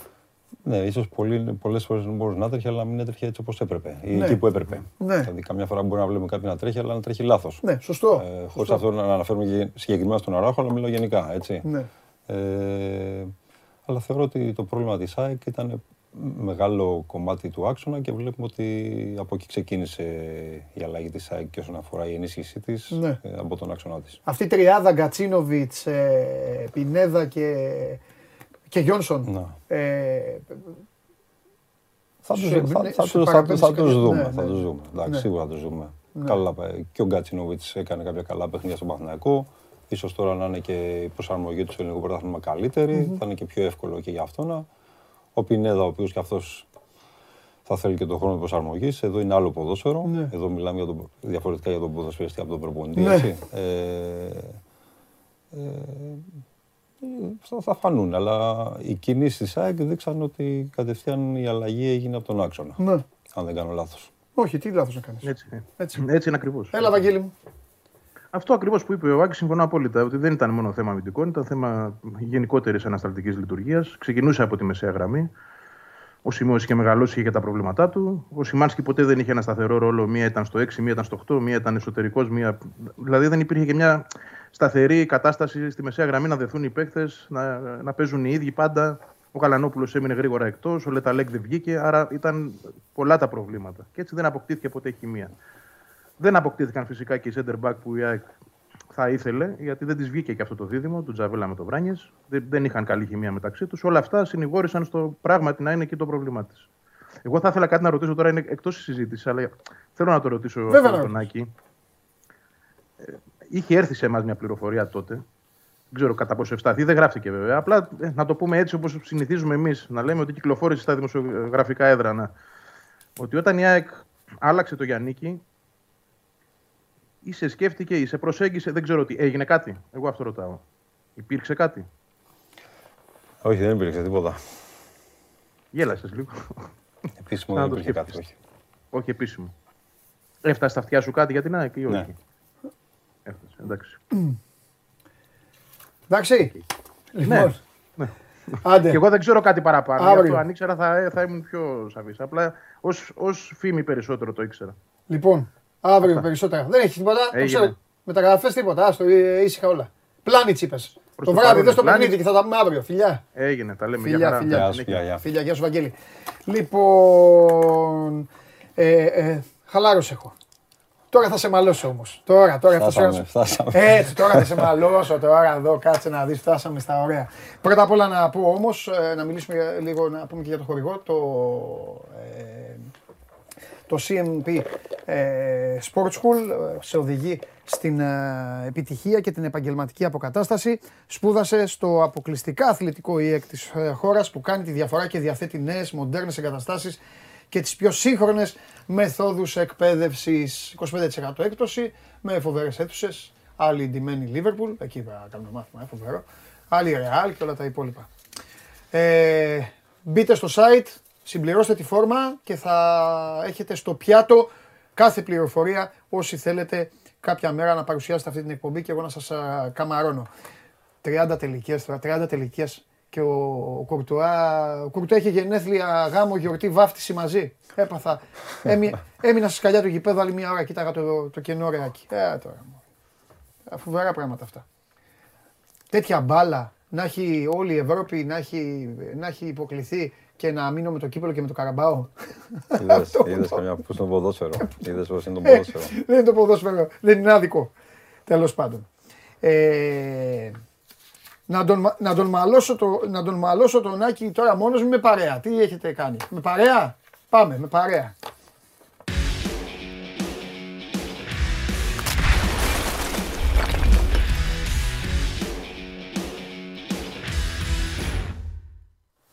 Λοιπόν, σε βγάζω για να έχεις συμπέκτη. Ή μάλλον θα το πω αλλιώς. Κάτσε εσύ με τον Μπουργό, θα κάτσω εγώ με τον Μάτζιο. δεν, ά- εσύ δεν μπορείς να μιλήσεις; Δεν μπορώ, δεν ακούγομαι. Ε, τώρα ακούγεσαι, τώρα. Α, εντάξει, δεν θέλω Λοιπόν, λέω. Δημήτρης Χαλιάπας, ε, καταπληκτικός, φοβερός ρεπόρτερ Άρεος, φοβερός φοβερός Αριανός και δυστυχώς United. Τέλος πάντων, το αφήνουμε στην άκρη. Από παντού μια χαρά είμαστε. Ξεκινάω το μάλωμα. Εσύ όπου θέλεις παρεμβαίνεις και φωνάζεις και κάνεις. Λοιπόν, Εσύ κάνε θες, εγώ με τον coach είμαι. ε, ναι, καλά, το κατάλαβα αυτό. Μην, μην ανησυχείς, το ξέρω. Ρε παιδάκι μου. Τελειώνεται, σας βάζω και εσένα, όλους μαζί τώρα σας βάζω. Και, το, και την Εξέδρα βάζω, το Super 3 βάζω, τον Καρυπίδη, όλοι τώρα. Τελειώνεται μία σεζόν θαυμάτων. Θυμάσαι, τα έλεγα. Τι, τι, τι, τι, τι, βάζατε, κάνατε έτσι με το χέρι και πιάνατε τα, τα, τα πόδια.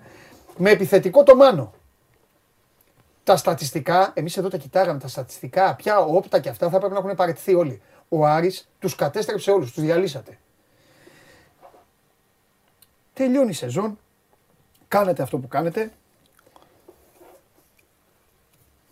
Και ξεκινάει ένα χτίσιμο ομάδας το οποίο είναι λίγο μακριά από, πώς να σου το πω ρε παιδί μου, από τη λογική, όπου είμαι λάθος με διορθώνετε και με μαλώνετε, δεν το συζητάμε, είναι λίγο λάθος από τη λογική αυ- αυτού που τελειώσατε. Δηλαδή, είχες μια ομάδα που λέγαν όλοι, όλοι το λέγαν αυτό.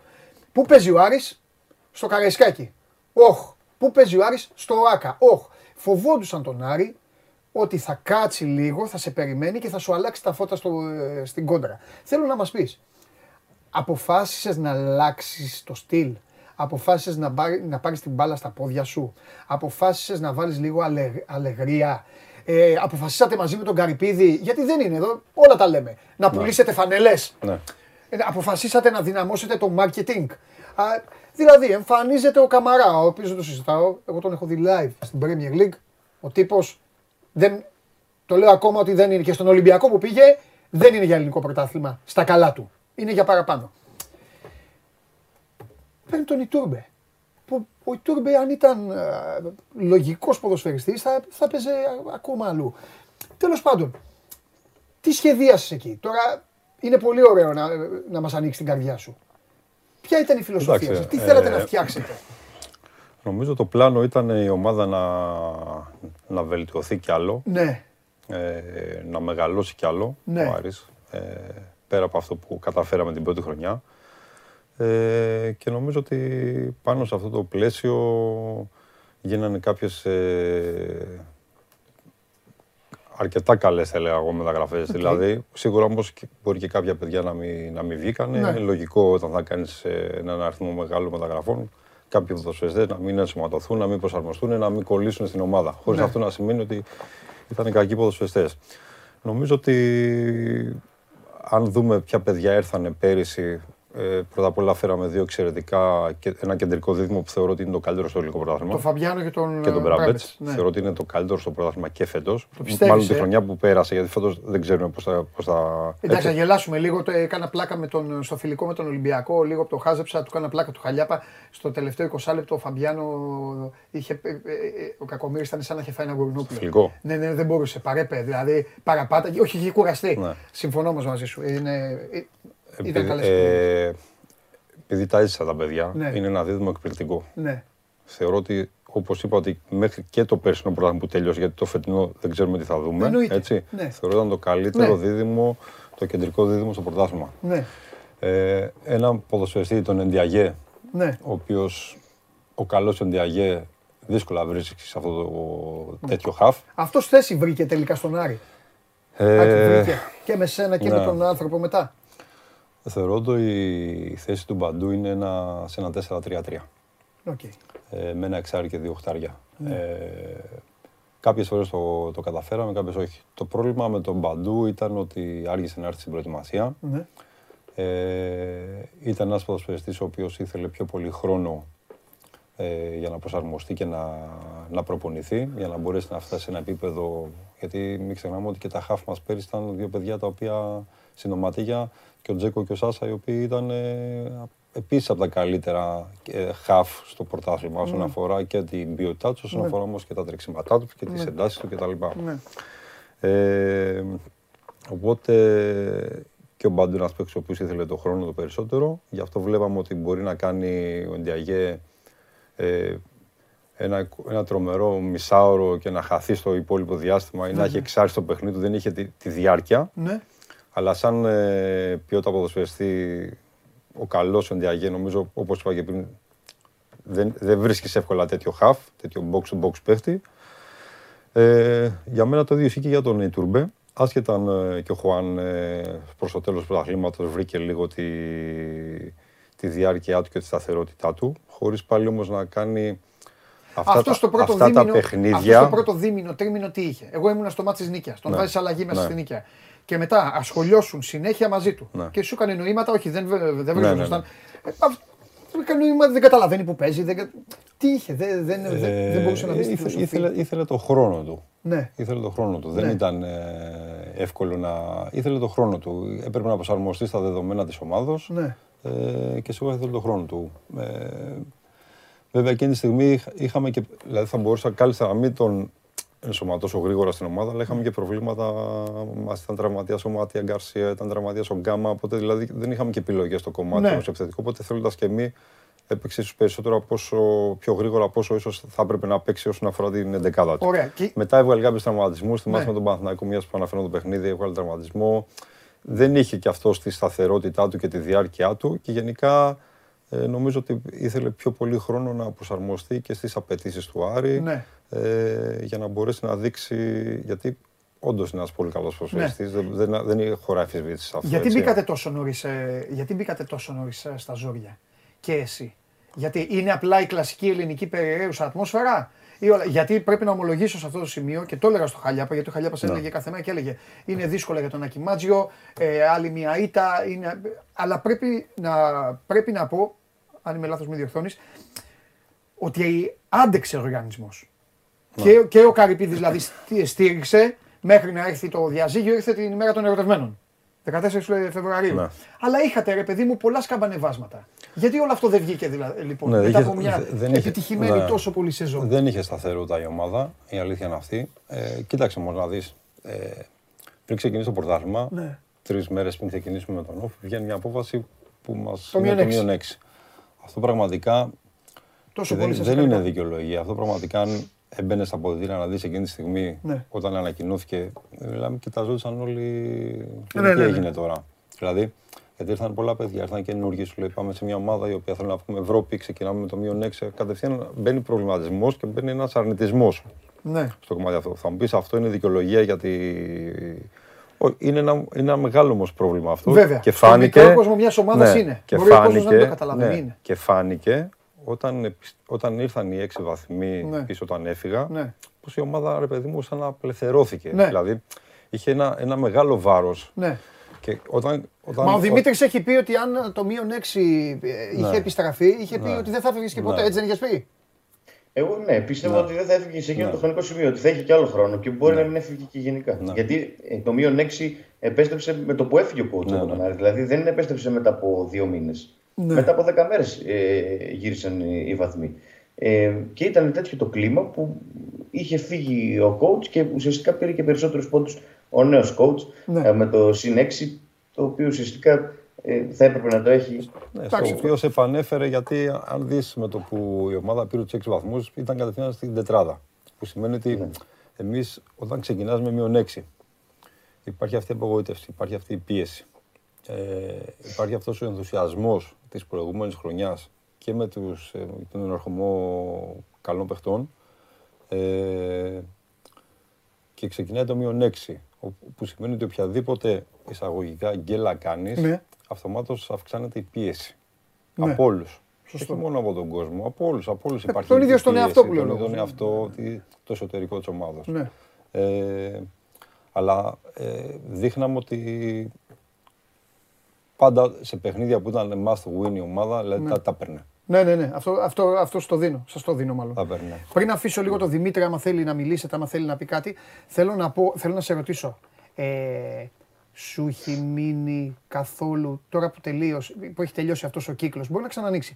Ο κύκλος του Άρη, ποιο είναι, το, ποιο είναι το απόσταγμα, ποιο είναι αυτό που σου έχει μείνει; Γιατί λέμε, λέμε, αλλά να πούμε στον κόσμο ότι ο, ο Άκης Μάτζιος είναι ο πιο πετυχημένος, εγώ το λέω μόνος μου πολλές φορές σε αυτήν την εκπομπή, αλλά ε, ε, τώρα είναι και εδώ, είναι ο πιο πετυχημένος και βάσει αποτελεσμάτων προπονητής, ε, βάσει, ε, συγγνώμη, ε, έχει τις περισσότερες νίκες στην ιστορία του Άρη και δεύτερον έχει κάνει την καλύτερη πορεία στην ιστορία της ομάδας μετά από τον παράζ του Βόλου με τον Ολυμπιακό. Δηλαδή, πόσα χρόνια τώρα αυτά, 40 πίσω, ε, δεν θυμάμαι και 40 εγώ. χρόνια. 42. ναι. 42. Έναν Άρη που έχει περάσει τη- τα μύρια όσα με υποβιβασμούς και με προσπάθειες ανακαίνησης και ξανά ε, κάτω και ξανά πάνω. Οπότε, κακά τα ψέματα, είσαι ένα ξεχωριστό κομμάτι στην καρδιά των Αριανών. Δεν το συζητάμε αυτό. Να- να σου- ναι. ε, εσύ, ε, εσένα τώρα όμως που πέρασαν κάμποση μήνες και είσαι ξανά εδώ μαζί μας, κυκλοφορείς και αυτά, τι, σου- τι σου έχει μείνει, τι... Να σου πω. Ε, πρώτα απ' όλα, θεωρώ ότι ήμουν ιδιαίτερα έτσι, τυχερός που έζησα ε, μέσα στην οικογένεια του Άρη. Είναι Ναι. η δεύτερη φορά μίας σαν ποδοσφαιριστής και μίας Σωστό. σαν, ε, σαν προπονητής. Ε, είναι ιδιαίτερα τιμητικό για μένα ότι καταφέραμε εγώ και, το, και όλη η ομάδα και τα παιδιά και οι συνεργάτες μου ε, να κάνουμε την καλύτερη πορεία του Άρη τα τελευταία 40 χρόνια βγαίνοντας δεύτερη στο, στην κανονική διάρκεια και τρίτη στα play-off και όχι μόνο απλά βγαίνοντας δεύτερα, ε, όπως είπες και εσύ πριν, αποκτήσαμε το σεβασμό όλων. Και παίζοντας πάρα πολύ καλό ποδόσφαιρο, ε, πολύ ουδέτεροι καθόταν και βλέπαν τον Άρη Ναι, ναι. για, να, για αυτό που παρουσίαζε. Ε, και θεωρώ ότι και η δεύτερη χρονιά, παρόλο που είχαμε, δεν είχαμε αυτή τη σταθερότητα, κάναμε ε, σαν εικόνα ομάδας ήταν καλή. Δηλαδή, τι θέλω να πω. Θέλω να πω ότι ο Άρης πάντα ήταν μια ομάδα η οποία έπαιζε, δημιουργούσε, δεν εκτελούσε. Ναι. Αυτό νομίζω είναι το συμπέρασμα του Άρη τα δύο χρόνια. Αλήθεια μια ομάδα είναι. η οποία έτρεχε καλά, Ναι. έπαιζε καλό ποδόσφαιρο. Τη δεύτερη χρονιά, όπως είπαμε πριν, είχαμε 72% κατοχή. Ήμασταν, καλ- ήταν, ήμασταν καλύτεροι σε κατοχή μπάλας. Και Ναι. δεύτερη, μετά τον Μπάουκ, αν δεν κάνω λάθος, τη στιγμή που έφυγα εγώ, σε δημιουργία φάσεων. Σε, σε, σε, σε τελικές και σε δημιουργία φάσεων. Ήμασταν δεύτερη ομάδα. Απλά δεν είχα, είχαμε το πρόβλημα το, το να εκτελέσουμε το, το πρόβλημα του εύκολου γκολ, το οποίο θα κάνει τη ζωή όλου του, της ομάδας πιο εύκολη. Ναι. Εγώ κρατάω αυτά, κρατάω ότι δώσαμε και την ψυχή μας ε, για τον Άρη, για την ομάδα και εγώ και οι συνεργάτες μου. Ε, ανέβηκε ο Άρης σε επίπεδο τα δύο χρόνια αγωνιστικά και μιλάω μόνο αγωνιστικά, δεν μιλάω για τίποτα άλλο, καθαρά Καλά, αγωνιστικά ναι, στις εννοείται. τέσσερις γραμμές. Συμφωνώ. Ε, ε, μια ομάδα η οποία ε, απέκτησε την οτροπία να μπορεί να πάει να κερδίσει σε οποιοδήποτε γήπεδο. Το έκανε κιόλας. Ε, σίγουρα με τη συμβολή της ομάδας, της διοίκησης, του Πρόεδρου, γιατί κάθε χρόνο, όπως και τώρα, βλέπουμε ότι ε, θέλει να μεγαλώσει τον Άρη με τις μεταγραφές που γίνονται, όπως και πέρυσι για τον Άρη οι μεταγραφές που ήρθαν του Καμαρά, του Ντιαγέ, του Ιτούρμπε, ε, του Μπράμπετ, του Βαμπιανού, ήταν Ναι. πολύ καλές Και μεταγραφές. συνεχίζει τώρα με τον Έτσι. Γκρέι, τον Ζερβινιό. και όλα αυτά. Ναι. Και αυτή η χρονιά βοηθήσουν αυτοί; Επίσης, Θεωρώ ότι εντάξει, είναι καλοί ποδοσφαιριστές. Ναι. Το θέμα είναι να, να υπάρχει χημεία, να υπάρχει υπομονή. Ο κάθε ποδοσφαιριστής, ξέρεις, το κεφάλι του καθενός είναι Ναι. λίγο, δεν ξέρεις τι, τι μπορεί να σου παρουσιάσει. Ναι. Έτσι, αλλά όταν έρχεται μια μεταγραφή την κρίνεις βάσει αυτό που έχεις δει. Ναι. Ε, ελπίζω, να βοηθεί, ελπίζω να προσαρμοστούν γρήγορα τα παιδιά και να βοηθήσουν την ομάδα. Ε, άρα θέλω να πω ότι κάθε χρόνο η ομάδα ε, βάλαμε δύο χρονιές βάσεις καλές για να μπορέσει ο Άρης να διατηρείται ψηλά.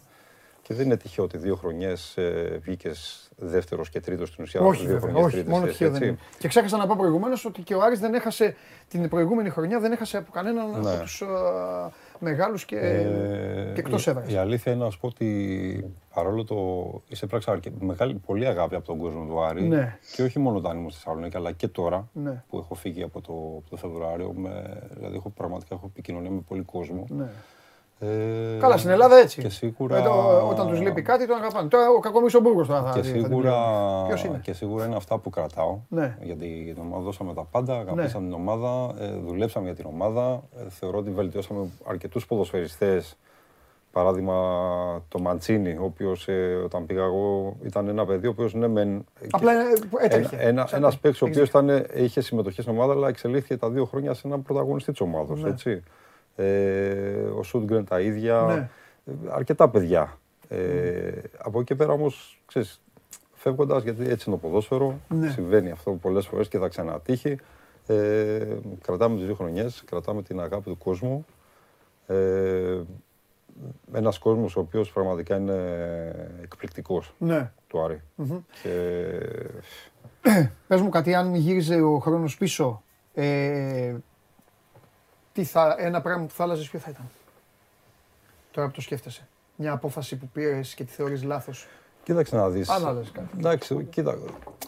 Μπορεί να πεις αρκετά πράγματα. επιλογή να- τακτικής, να ξέρω εγώ, ή αναλύσεις. μια Δεν- μεταγραφή, δεν έχει κάτι- να κάνει. ή Ε, κάποιον μετα- που με- έκοψες που όχι, τελικά μετα- θα βοηθούσε. μετα- μεταγραφή, μεταγραφή απλά ίσως θα, να, να, μπορούς- να μπορούσαμε να, να, έπαιρνες να κάτι. έρθει ένας παίχτης ε, ο οποίος θα είχε 10 γκολ τη σεζόν ε, σκόρερ. Πίστεψες πολύ παραπάνω Ναι. από όσο θα έπρεπε τελικά τότε σε Μάνο, Μήτρογλου και το παιδί το, τον Ισπανό; Το Λόπεθ. Το Λόπεθ, ναι. Μα αυτούς δεν είχες. είναι- να σου πω Ε, κάτι. Ρε παιδί μου με το Μήτρογλου, τι έγινε; Θα σου πω. Ε, την πρώτη Γιατί χρονιά. έχει ας μείνει πούμε, ισχύας, την- μας πει ο- κάποιος, Ο ναι. Λόπε, ας πούμε, είχε, μιλάμε για δεύτερη χρονιά ή για την πρώτη; Όχι, Για, το, για γενικά ποιον; για τους τρεις που μου ανέφερες τώρα. Αν ο Λόπε ο Λόπες έφυγε τα Χριστούγεννα. Ήρθε Ναι, ο εγώ, μι- Μήτρογλου. εγώ μιλάω, ναι.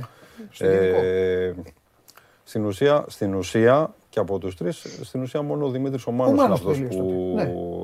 τράβηξε όλο το, Αλήθεια. το κάρο έτσι, το Ναι. επιθετικό.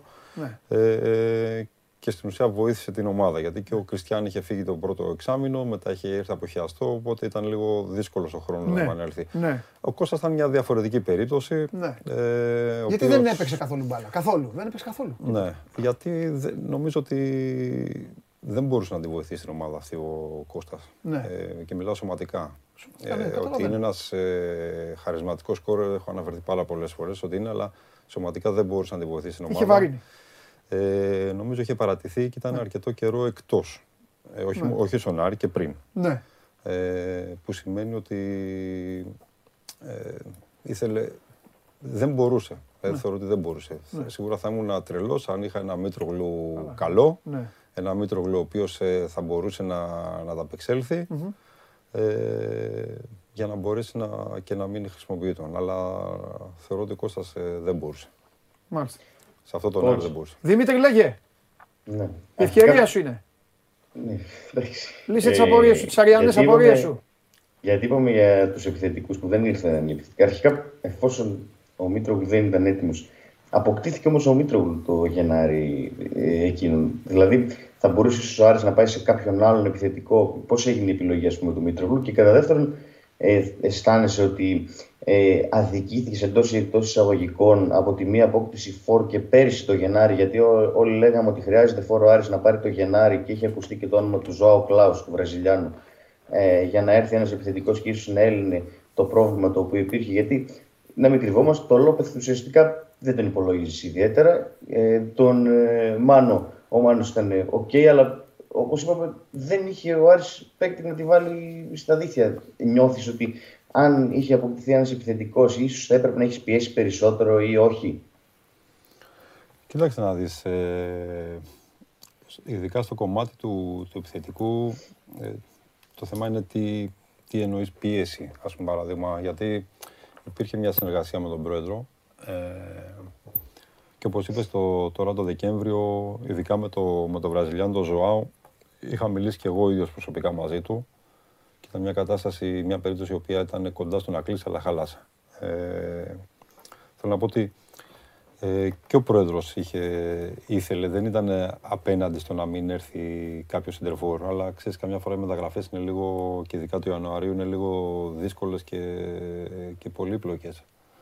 Ε, οπότε η ομάδα δεν κατάφερε να φέρει ένα παιδί ο οποίος θα, θα έκανε τη, τη δουλειά του γκολ, γιατί όπως είπαμε και πριν, ο- και ο Καμαρά είναι ένας εξαιρετικός ποδοσφαιριστής. Θα σε ρωτήσω ξεχωριστά Ναι. για τον Καμαρά. Είναι ένας εξαιρετικός. Ε, θα συμφωνήσω με αυτά που είπες πριν, έτσι γενικά που έκανες την τοποθέτηση. Αλλά ο Καμαρά δεν είναι αυτό το, το φόρ που θα σου κάνει τα 10-12 Ναι, γκολ ναι, τη ναι, χρονιά. ναι, ναι, ναι. Εγώ, νο- εγώ είχα εστιάσει, Εσύ πώς το είχες στο μυαλό σου εγώ λοιπόν, με είχα τον Καμαρά για να εστιάσει και καταλάβεις. πίστευα Ναι. ότι η ομάδα χρειάζεται ένα τέτοιο ποδοσφαιριστή. Γιατί αν δούμε από τη χρονιά την προηγούμενη. Ο Καμαρά δηλαδή είναι ο, τε- ο τέλειος περιφερειακός του Ελαραμπή. Για να το πάμε τώρα στη νέα του ομάδα. Θεωρώ ότι ο, ο Καμαρά ε, είτε είναι ο περιφερειακός, είτε είναι ο παίκτης ο οποίος θα σου παίξει κορυφή, είτε είναι ο παίκτης ο οποίος στον Ολυμπιακό μπορεί να παίξει στα πλάγια. Ναι. Είναι ένας παίκτης ο οποίος θα σου δώσει πολλά. Έχει αρκετά, έχει αρκετά στοιχεία πάρα πολύ καλά. Είναι πολύ δυνατός, πολύ γρήγορος. Αλλά δεν είναι, δεν είναι ο παίκτης που θα σου κάνει τα γκολ που θέλεις. Ναι. Μάλλον τον αριθμό των γκολ που θέλεις. Όταν δηλαδή επιμένεις, όταν θες ένα σεντερφόρ, ας πούμε, ο Λαραμπή είναι ένας σεντερφόρ ο οποίο θα σας δώσει τα γκολ που θέλεις. Ναι. Και σε αυτή την ηλικία που είναι, έτσι.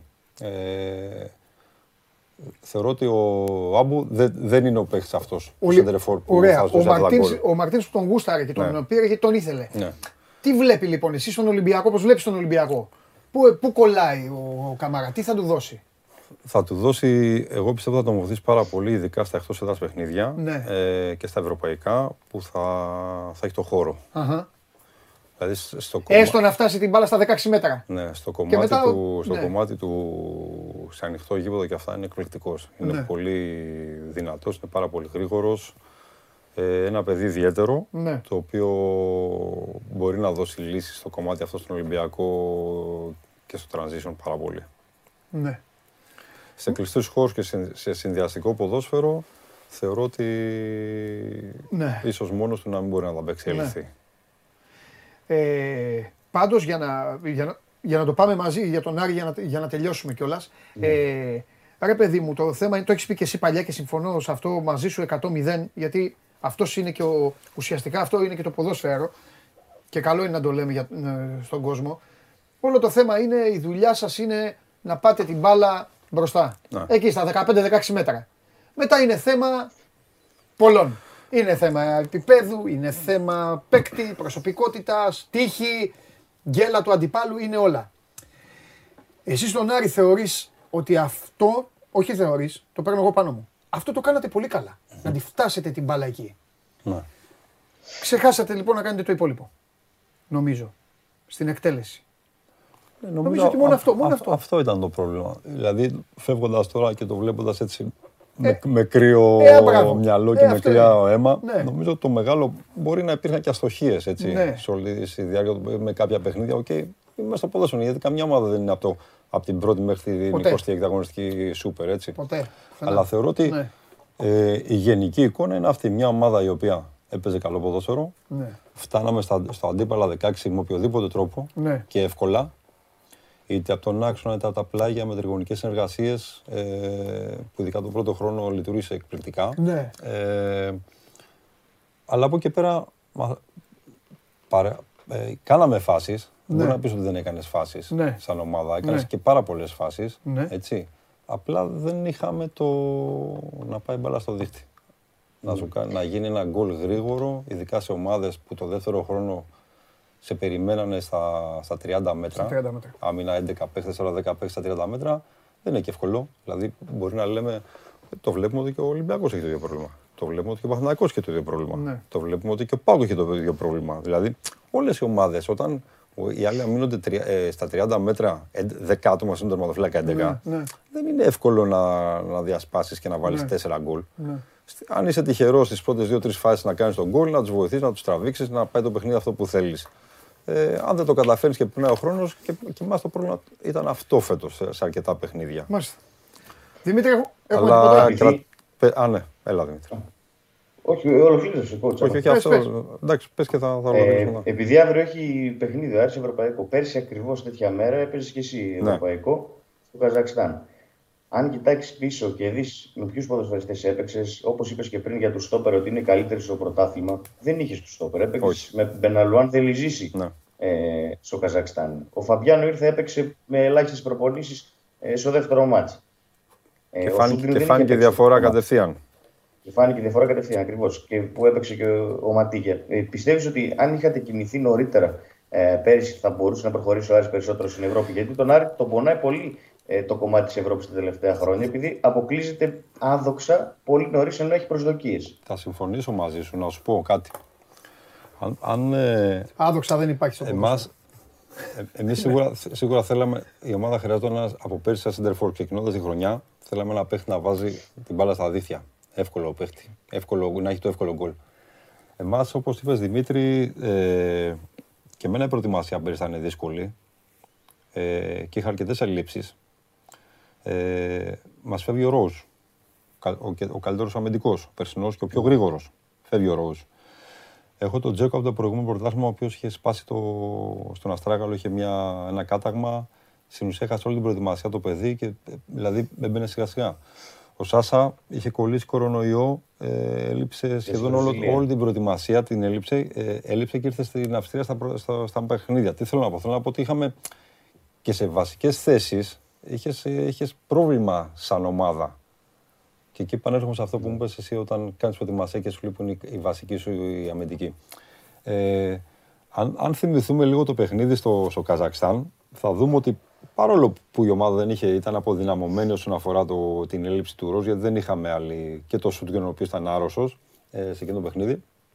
Ε, αν θα, θα θυμηθείς εσύ πάρα πολύ καλά ότι στα πρώτα 30 λεπτά το σκορ εύκολα, δηλαδή εύκολα μπορούσε να ήταν 2-0-3. Ναι. Στα πρώτα 30 Έχεις λεπτά. σπάσει ο Ματέο, ο Μαντσίνη. Ο Ματέο Ματσίνο, ο Μπερτόλιο, δηλαδή μιλά, ε, φάσεις τώρα που είναι εύκολες γκολ, ε, παιδί μου. Θέλω να σου πω, δεν μπήκε. Και παρόλα αυτά, σε αυτό που ξέραμε, ε, και σε αυτό που ξέραμε και υπολογίζαμε τη, την Αστάνα, ε, δεχτήκαμε δύο γκολ, δηλαδή από λάθη και από την έλλειψη γρήγορων παιχτών, ειδικά στο, στο κεντρικό δίδυμο. Αυτό φάνηκε, δηλαδή θέλω να σου πω ότι παρόλο που έγινε έτσι όπως έγινε και στο δεύτερο παιχνίδι, νομίζω μια ομάδα πρέπει να περάσει, ήμασταν εμείς. Και στο δεύτερο παιχνίδι. Μόνο με τον Φαμπιάνο άλλαξε η εικόνα της ομάδα η άμυνα. Έπαιξες πιο ψηλά, πίεσες, έκανες τα δύο σου γκολ. Έμεινες με 10 παίχτες με, το, με την αποβολή του, του Γκαρσία από το 63. Ε, Δημιούργησες δύο-τρει κλασικές φάσεις με το Σάσα, το Μάνο, το Μπιλανό, αν θυμάμαι τότε να λέει και στην παράταση να κάνεις το τρίτο γκολ. Και στο τελευταίο λεπτό φάγαμε ένα γκολ εκεί από ένα στατικό. Και... Έτσι Θέλω να είναι. σου πω σίγουρα όμως ότι. Ε, πο- δηλαδή οι ομάδες πολλές φορές ίσως είναι γιατί είναι νωρίς. Θα πρέπει να είναι πιο. να προετοιμαστούν πιο γρήγορα Ναι, για τα ευρωπαϊκά παιχνίδια. ναι. Ε, αυτή είναι η μοίρα, τα είπαμε. Πότε τελειώνουν, Όπως πότε και τώρα, αρχίζουν. ας πούμε, τώρα στο αυριανό παιχνίδι, ναι, μεν έχουν έρθει αρκετά παιδιά του, αρκετές μεταγραφές και καλοί ποδοσφαιριστές, αλλά νομίζω ότι δεν θα είναι. Δηλαδή. Ε, Τι θε- άλλα, θε- τι- με όχι, την θε- Γκο- ούτε ναι. την Γκόμελ. Όχι, Ε, όχι, άμα όχι, ούτε όχι, την όχι, Γκόμελ, όχι, άστο, όχι, να μην- όχι, Όχι, Κάτσε, δεν λέω αυτό. περίμενε, Δεν λέω μην αυτό. Δεν λέω αυτό. σηκώνεσαι, Δεν λέω- Παντελή, δεν λέω γιατί- γιατί. Ε, ναι, ρε παιδιά, αλλά τι να Όχι, μην είμαι όχι. σίγουρο. Όχι, Άμα δεν- δεν εντάξει, λέω- μετά δεν το- λέω Τώρα θέλω γιατί- να το ρωτήσω τον coach. γι' αυτό. Όχι, δεν λέω για το θέμα της Γκόμελ, αλλά λέω θέμα για το, για το θέμα του προπονητή. Ότι Ναι. παρόλο που έχουν έρθει κάποια παιδιά τώρα και προσπαθεί μέσω των παιχνιδιών να τους δώσει χρόνο Ε, για να λοιπόν. βρουν το ρυθμό, Ναι. ότι είναι, είναι δύσκολο. Δηλαδή, δεν μπορείς ένας παίκτης να τον φέρεις μέσα σε 7 μέρες, σε 10 μέρες και να τον Και έχεις να κουμπώσει, έτοιμο ναι, για να συμφωνώ. μπορέσει. Δηλαδή, Συμφωνώ. θέλει το χρόνο του, καταλαβαίνετε. Ναι. Όσον αφορά τώρα το παιχνίδι, νομίζω με την Γκόμελ, ε, θεωρώ ότι. Εντάξει, δεν θεωρώ ότι, ότι ο Άρης ε, εύκολα δύσκολα Και εγώ αυτό την νομίζω πρόκληση θα τώρα. περάσει Ναι, και ναι. νομίζω ότι αυτό είναι το σημείο για τον Άρη αύριο. Δεν είναι να παίξει καλή μπάλα. Το θέμα είναι να- Συμφωνώ. η πρόκληση στα δύο παιχνίδια αυτά να περάσει στην επόμενη φάση και να κερδίσει χρόνο για να μπορέσουν να ετοιμαστούν τα παιδιά οι καινούργιοι για τη, για τη συνέχεια.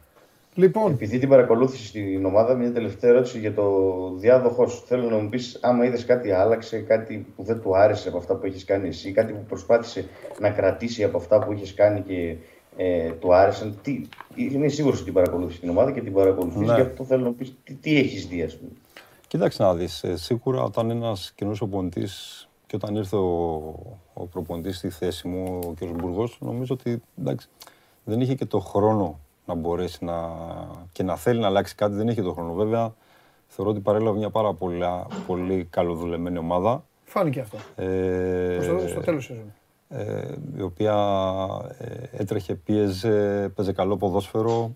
Ε, σίγουρα η έλευση ενός προπονητή και ειδικά ενός ανθρώπου ο οποίος έχει, άσχετα αν ήταν πρώτος προπονητής, ήταν ε, συνεργάτης, έχει δουλέψει σε υψηλό επίπεδο, νομίζω ότι ο- και όλο αυτό φέρνει ένα ενθουσιασμό στην ομάδα, στον κόσμο, στους παίχτες, ε, σε- γενικά σε όλο το, την οικογένεια τη, του Άρη. Ε, νομίζω ότι είναι η χρονιά ο οποίος τώρα θα κρυφθεί, δηλαδή με την έννοια ε, τι θα αλλάξει, τι δεν θα αλλάξει, τι θα βελτιώσει, τι θα παρουσιάσει. Νομίζω αυτή είναι η χρονιά του, Σωστό. γιατί έχει μια προετοιμασία μπροστά δικιά του, έρχονται παίχτες ε, ε, καινούργοι, οπότε απλά εγώ, εγώ σαν εικόνα αυτό που είδα λίγο στα, ίσως και, στα, και στο φετινό, αλλά ίσως στα, στα, στα παιχνίδια τα φιλικά, τα φετινά, επειδή δεν έχει το ρόστερο ο άνθρωπος και έχει λέει, και πάρα πολλά. αλλά Εγώ βλέπα ότι τουλάχιστον ήταν μια ομάδα που δεν πίεζε ψηλά. Ήταν περισσότερο κόμπακτ το Άρης, δηλαδή 10 μέτρα πάνω από τη σέντρα, με σκοπό να, να κλέψει και να παίξει την κόντρα. Ούτε είναι μια ομάδα η οποία έχει ε, αυτό που είδα μέχρι τώρα. Έχει κάτω, έχει- δηλαδή θα έχει την μπάλα στα πόδια της. Νομίζω ότι αρέσκεται περισσότερο στο κομμάτι το, στο transition, στο να κλέψω μπάλες στο μεσαίο μπλοκ και να, να φύγω στο χώρο. Λοιπόν, Αυτή είναι μια γενική εικόνα νομίζω που... ναι. Ε, λοιπόν, Το εγώ δύο βλέπω, πράγματα θα συμφωνώ. πω πριν αφήσουμε το Δημήτρη. Το πρώτο είναι αυτό που είπες εσύ, για μένα είναι το σημαντικότερο και, το, και συνέλ, συνέλαβα έτσι τον, ε, τον εαυτό μου πάνω σε ζάπινγκ γιατί πέρα από τη δουλειά που πρέπει να ξέρουμε τι έγινε, ευτυχώς υπάρχει ή δυστυχώς για τις οικογένειές μας που μας βλέπουν να κοιτάμε μόνο μπάλες. Ευτυχώς υπάρχει η, η- η πλειάδα πλέον επιλογών. Ο Άρης, αυτό που η μεγαλύτερη σου νίκη είναι ότι μας έκανες να λέμε: Ω Άρη, άστο. Γιατί υπάρχουν άλλες ομάδες, τα έχω πει εγώ πολλές φορές που γύριζε στο κανάλι ε, κατευθείαν. Αυτή είναι η μεγαλύτερη νίκη. Και η επόμενη είναι, ε, επειδή, ξέρω ότι, ε, επειδή ξέρω ότι η πόρτα του Άρη είναι πάντα ανοιχτή για σένα και με όλα αυτά που περάσατε, το μόνο που μπορώ να υποσχεθώ εγώ και οι τηλεθεατές αυτής της εκπομπής είναι ότι αν ποτέ ξανά συμφωνήσεις με τους Αριανούς εκεί να πας να δουλέψεις στον Άρη, θα έρθουμε εγώ και οι τηλεθεατές στο αεροδρόμιο με τρεις επιθετικούς. Παιδιά, όλοι μαζί, ό,τι ομάδα και να είστε, θα έρθουμε με τρεις επιθετικούς και θα σου πούμε λοιπόν, πάρε αυτούς τους τρεις επιθετικούς, πήγαινε πάνω. Δεν ξέρω πώς θα. Αλλά έχει τους Ναι, έχει τους ναι, εκεί ναι. και εντάξει και μετά όλα τα άλλα τα βρίσκουμε γιατί τα- μην τυχόν φτιάξετε δηλαδή πάλι εκεί καμιά ομάδα και μετά και, δεν, ε, και λέτε τι να κάνω ρε Νομίζω παιδιά. ότι ε, καταφέραμε ε, όλοι μαζί ε, να ανέβει αγωνιστικά επίπεδο ο Άρης Ναι. με αυτό που παρουσίασε τα δύο χρόνια. Ε, εντάξει, ο Άρης είναι μια ομάδα την οποία όπως είπα και πριν είχα και την τύχη να, να αγωνιστώ και σαν ποδοσφαιριστής και σαν Νομι- προπονητής. Νομίζω προπονητικά, γιατί έχεις κάνει δουλειά και στη Λιβαδιά και στη Ναι. Λαμία και Πανιόνιο, που δι- αλλά νομίζω ότι α, μέχρι, μέχρι τώρα, γιατί είναι νεότατος, είσαι ο νέος coach. Πώς λένε ο παλέμαχος Ναι. ποδοσφαιριστής, μετά γίνεται νέος coach. Το- το νομίζω σημα- ότι το είναι σημαν- αυτή τη στιγμή ναι. το, το top μέχρι ναι, τώρα. Το Έτσι. σημαντικό, κοίταξε, εντάξει, είναι μεγάλη ομάδα Ναι, και εντάξει. μπορεί η δουλειά να φαίνεται πιο εύκολα. Αλλά για μένα το σημαντικό είναι ότι ε, μου δόθηκε η δυνατότητα να δουλέψω σε μια μεγάλη ομάδα ε, μετά την επιλογή του Προέδρου. Θεωρώ ότι τον δικαίωσα πάρα, πάρα πολύ για αυτό που θέλαμε να φτιάξουμε σαν ομάδα Ναι. και ότι δείξαμε ότι ε, μπορούμε να ανταπεξέλθουμε και σε ένα ποδόσφαιρο το οποίο θέλεις να είσαι κυρίαρχος.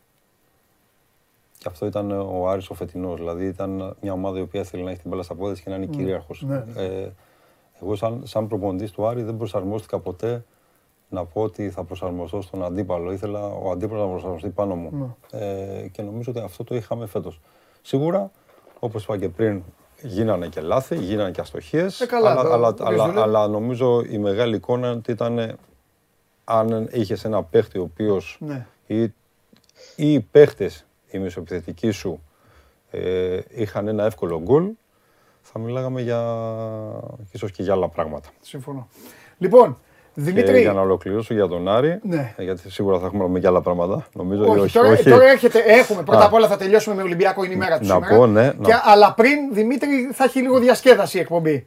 Μετά Να από σένα πω, θα έχει λίγο διασκέδαση. για να λοιπόν. ολοκληρώσω για Αυτό τον, το κατάλαβα και το φοβάμαι. Θα έχει λίγο διασκέδαση. Και Ο, να- Δεν θα τον αφήσω να μιλήσει πρώτα απ' όλα. Πάμε. για να για πες. ολοκληρώσω λίγο για τον Άρη, για να Ναι, ναι, τελειώσω ναι. το κεφάλαιο Άρης, Ναι. ότι όπως είπα και πριν είχα τη- και την τύχη Ναι. και τη κοινωνιολογία, γιατί ο Άρης είναι μια μεγάλη ομάδα, μια ιδέα. Ε, να πω ότι τρέφω απερίοριστο σεβασμό για αυτό το συλλόγο.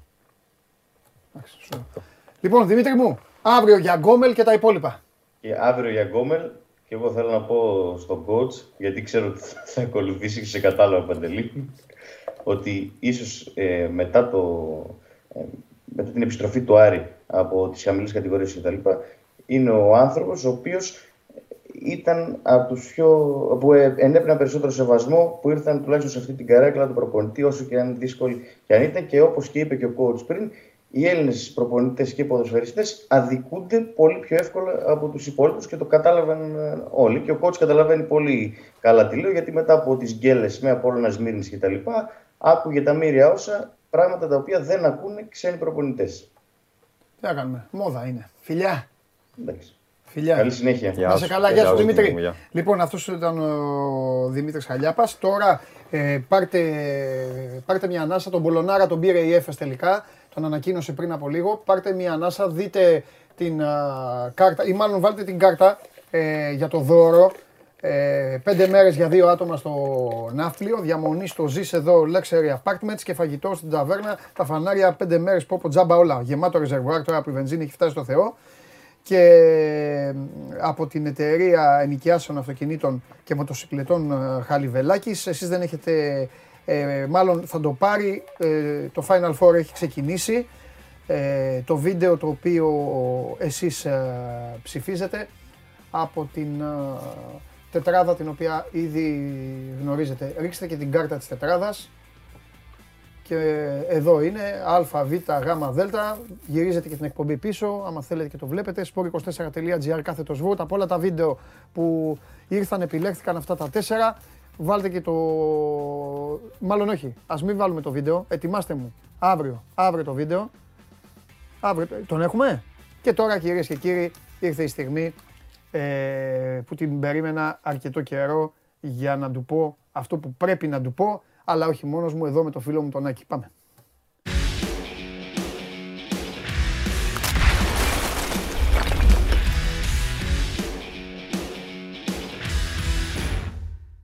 Λοιπόν, Χαίρετε. λοιπόν Καλησπέρα, έκανα coach. τον ιερό σου πραγμα- Άστα καλησπέρα coach. Έκανα τον ιερό σου πραγματικότητα. Τον έχω φέρει εδώ. Τον έχω κλείσει μες στο στούντιο. Δεν θα τον αφήσω να ξανάρθει στον Άρη γιατί ξέρω ότι είχες χάσει τον ύπνο σου με προπονητή του Άρη τον Άκη Μάτζιο. Αυτό έχω να πω, τίποτα άλλο. Τώρα πες μας ό,τι θέλεις. Τα παραλές λίγο. Εντάξει, καλά. Δεν πειράζει. Εγώ είμαι εδώ για να τα παραλέω. τα παραλέω εγώ. Ωραία. Ανατρέξτε στα αποτελέσματα λοιπόν. Δείτε τα αποτελέσματα για να δούμε τι λέω και τι παραλέω. Γεια σου Σάβα μου. Καλησπέρα. Τι Να κάνει. κάνω ο- και εγώ μια ερώτηση. Και για να δεις ότι εγώ δεν κολώνω που έχω τον Άκη απέναντί μου, θα σε ρωτήσω όπως σου λέω κάθε μέρα. Τι κάνει ο φίλος μου ο Ρασβάν;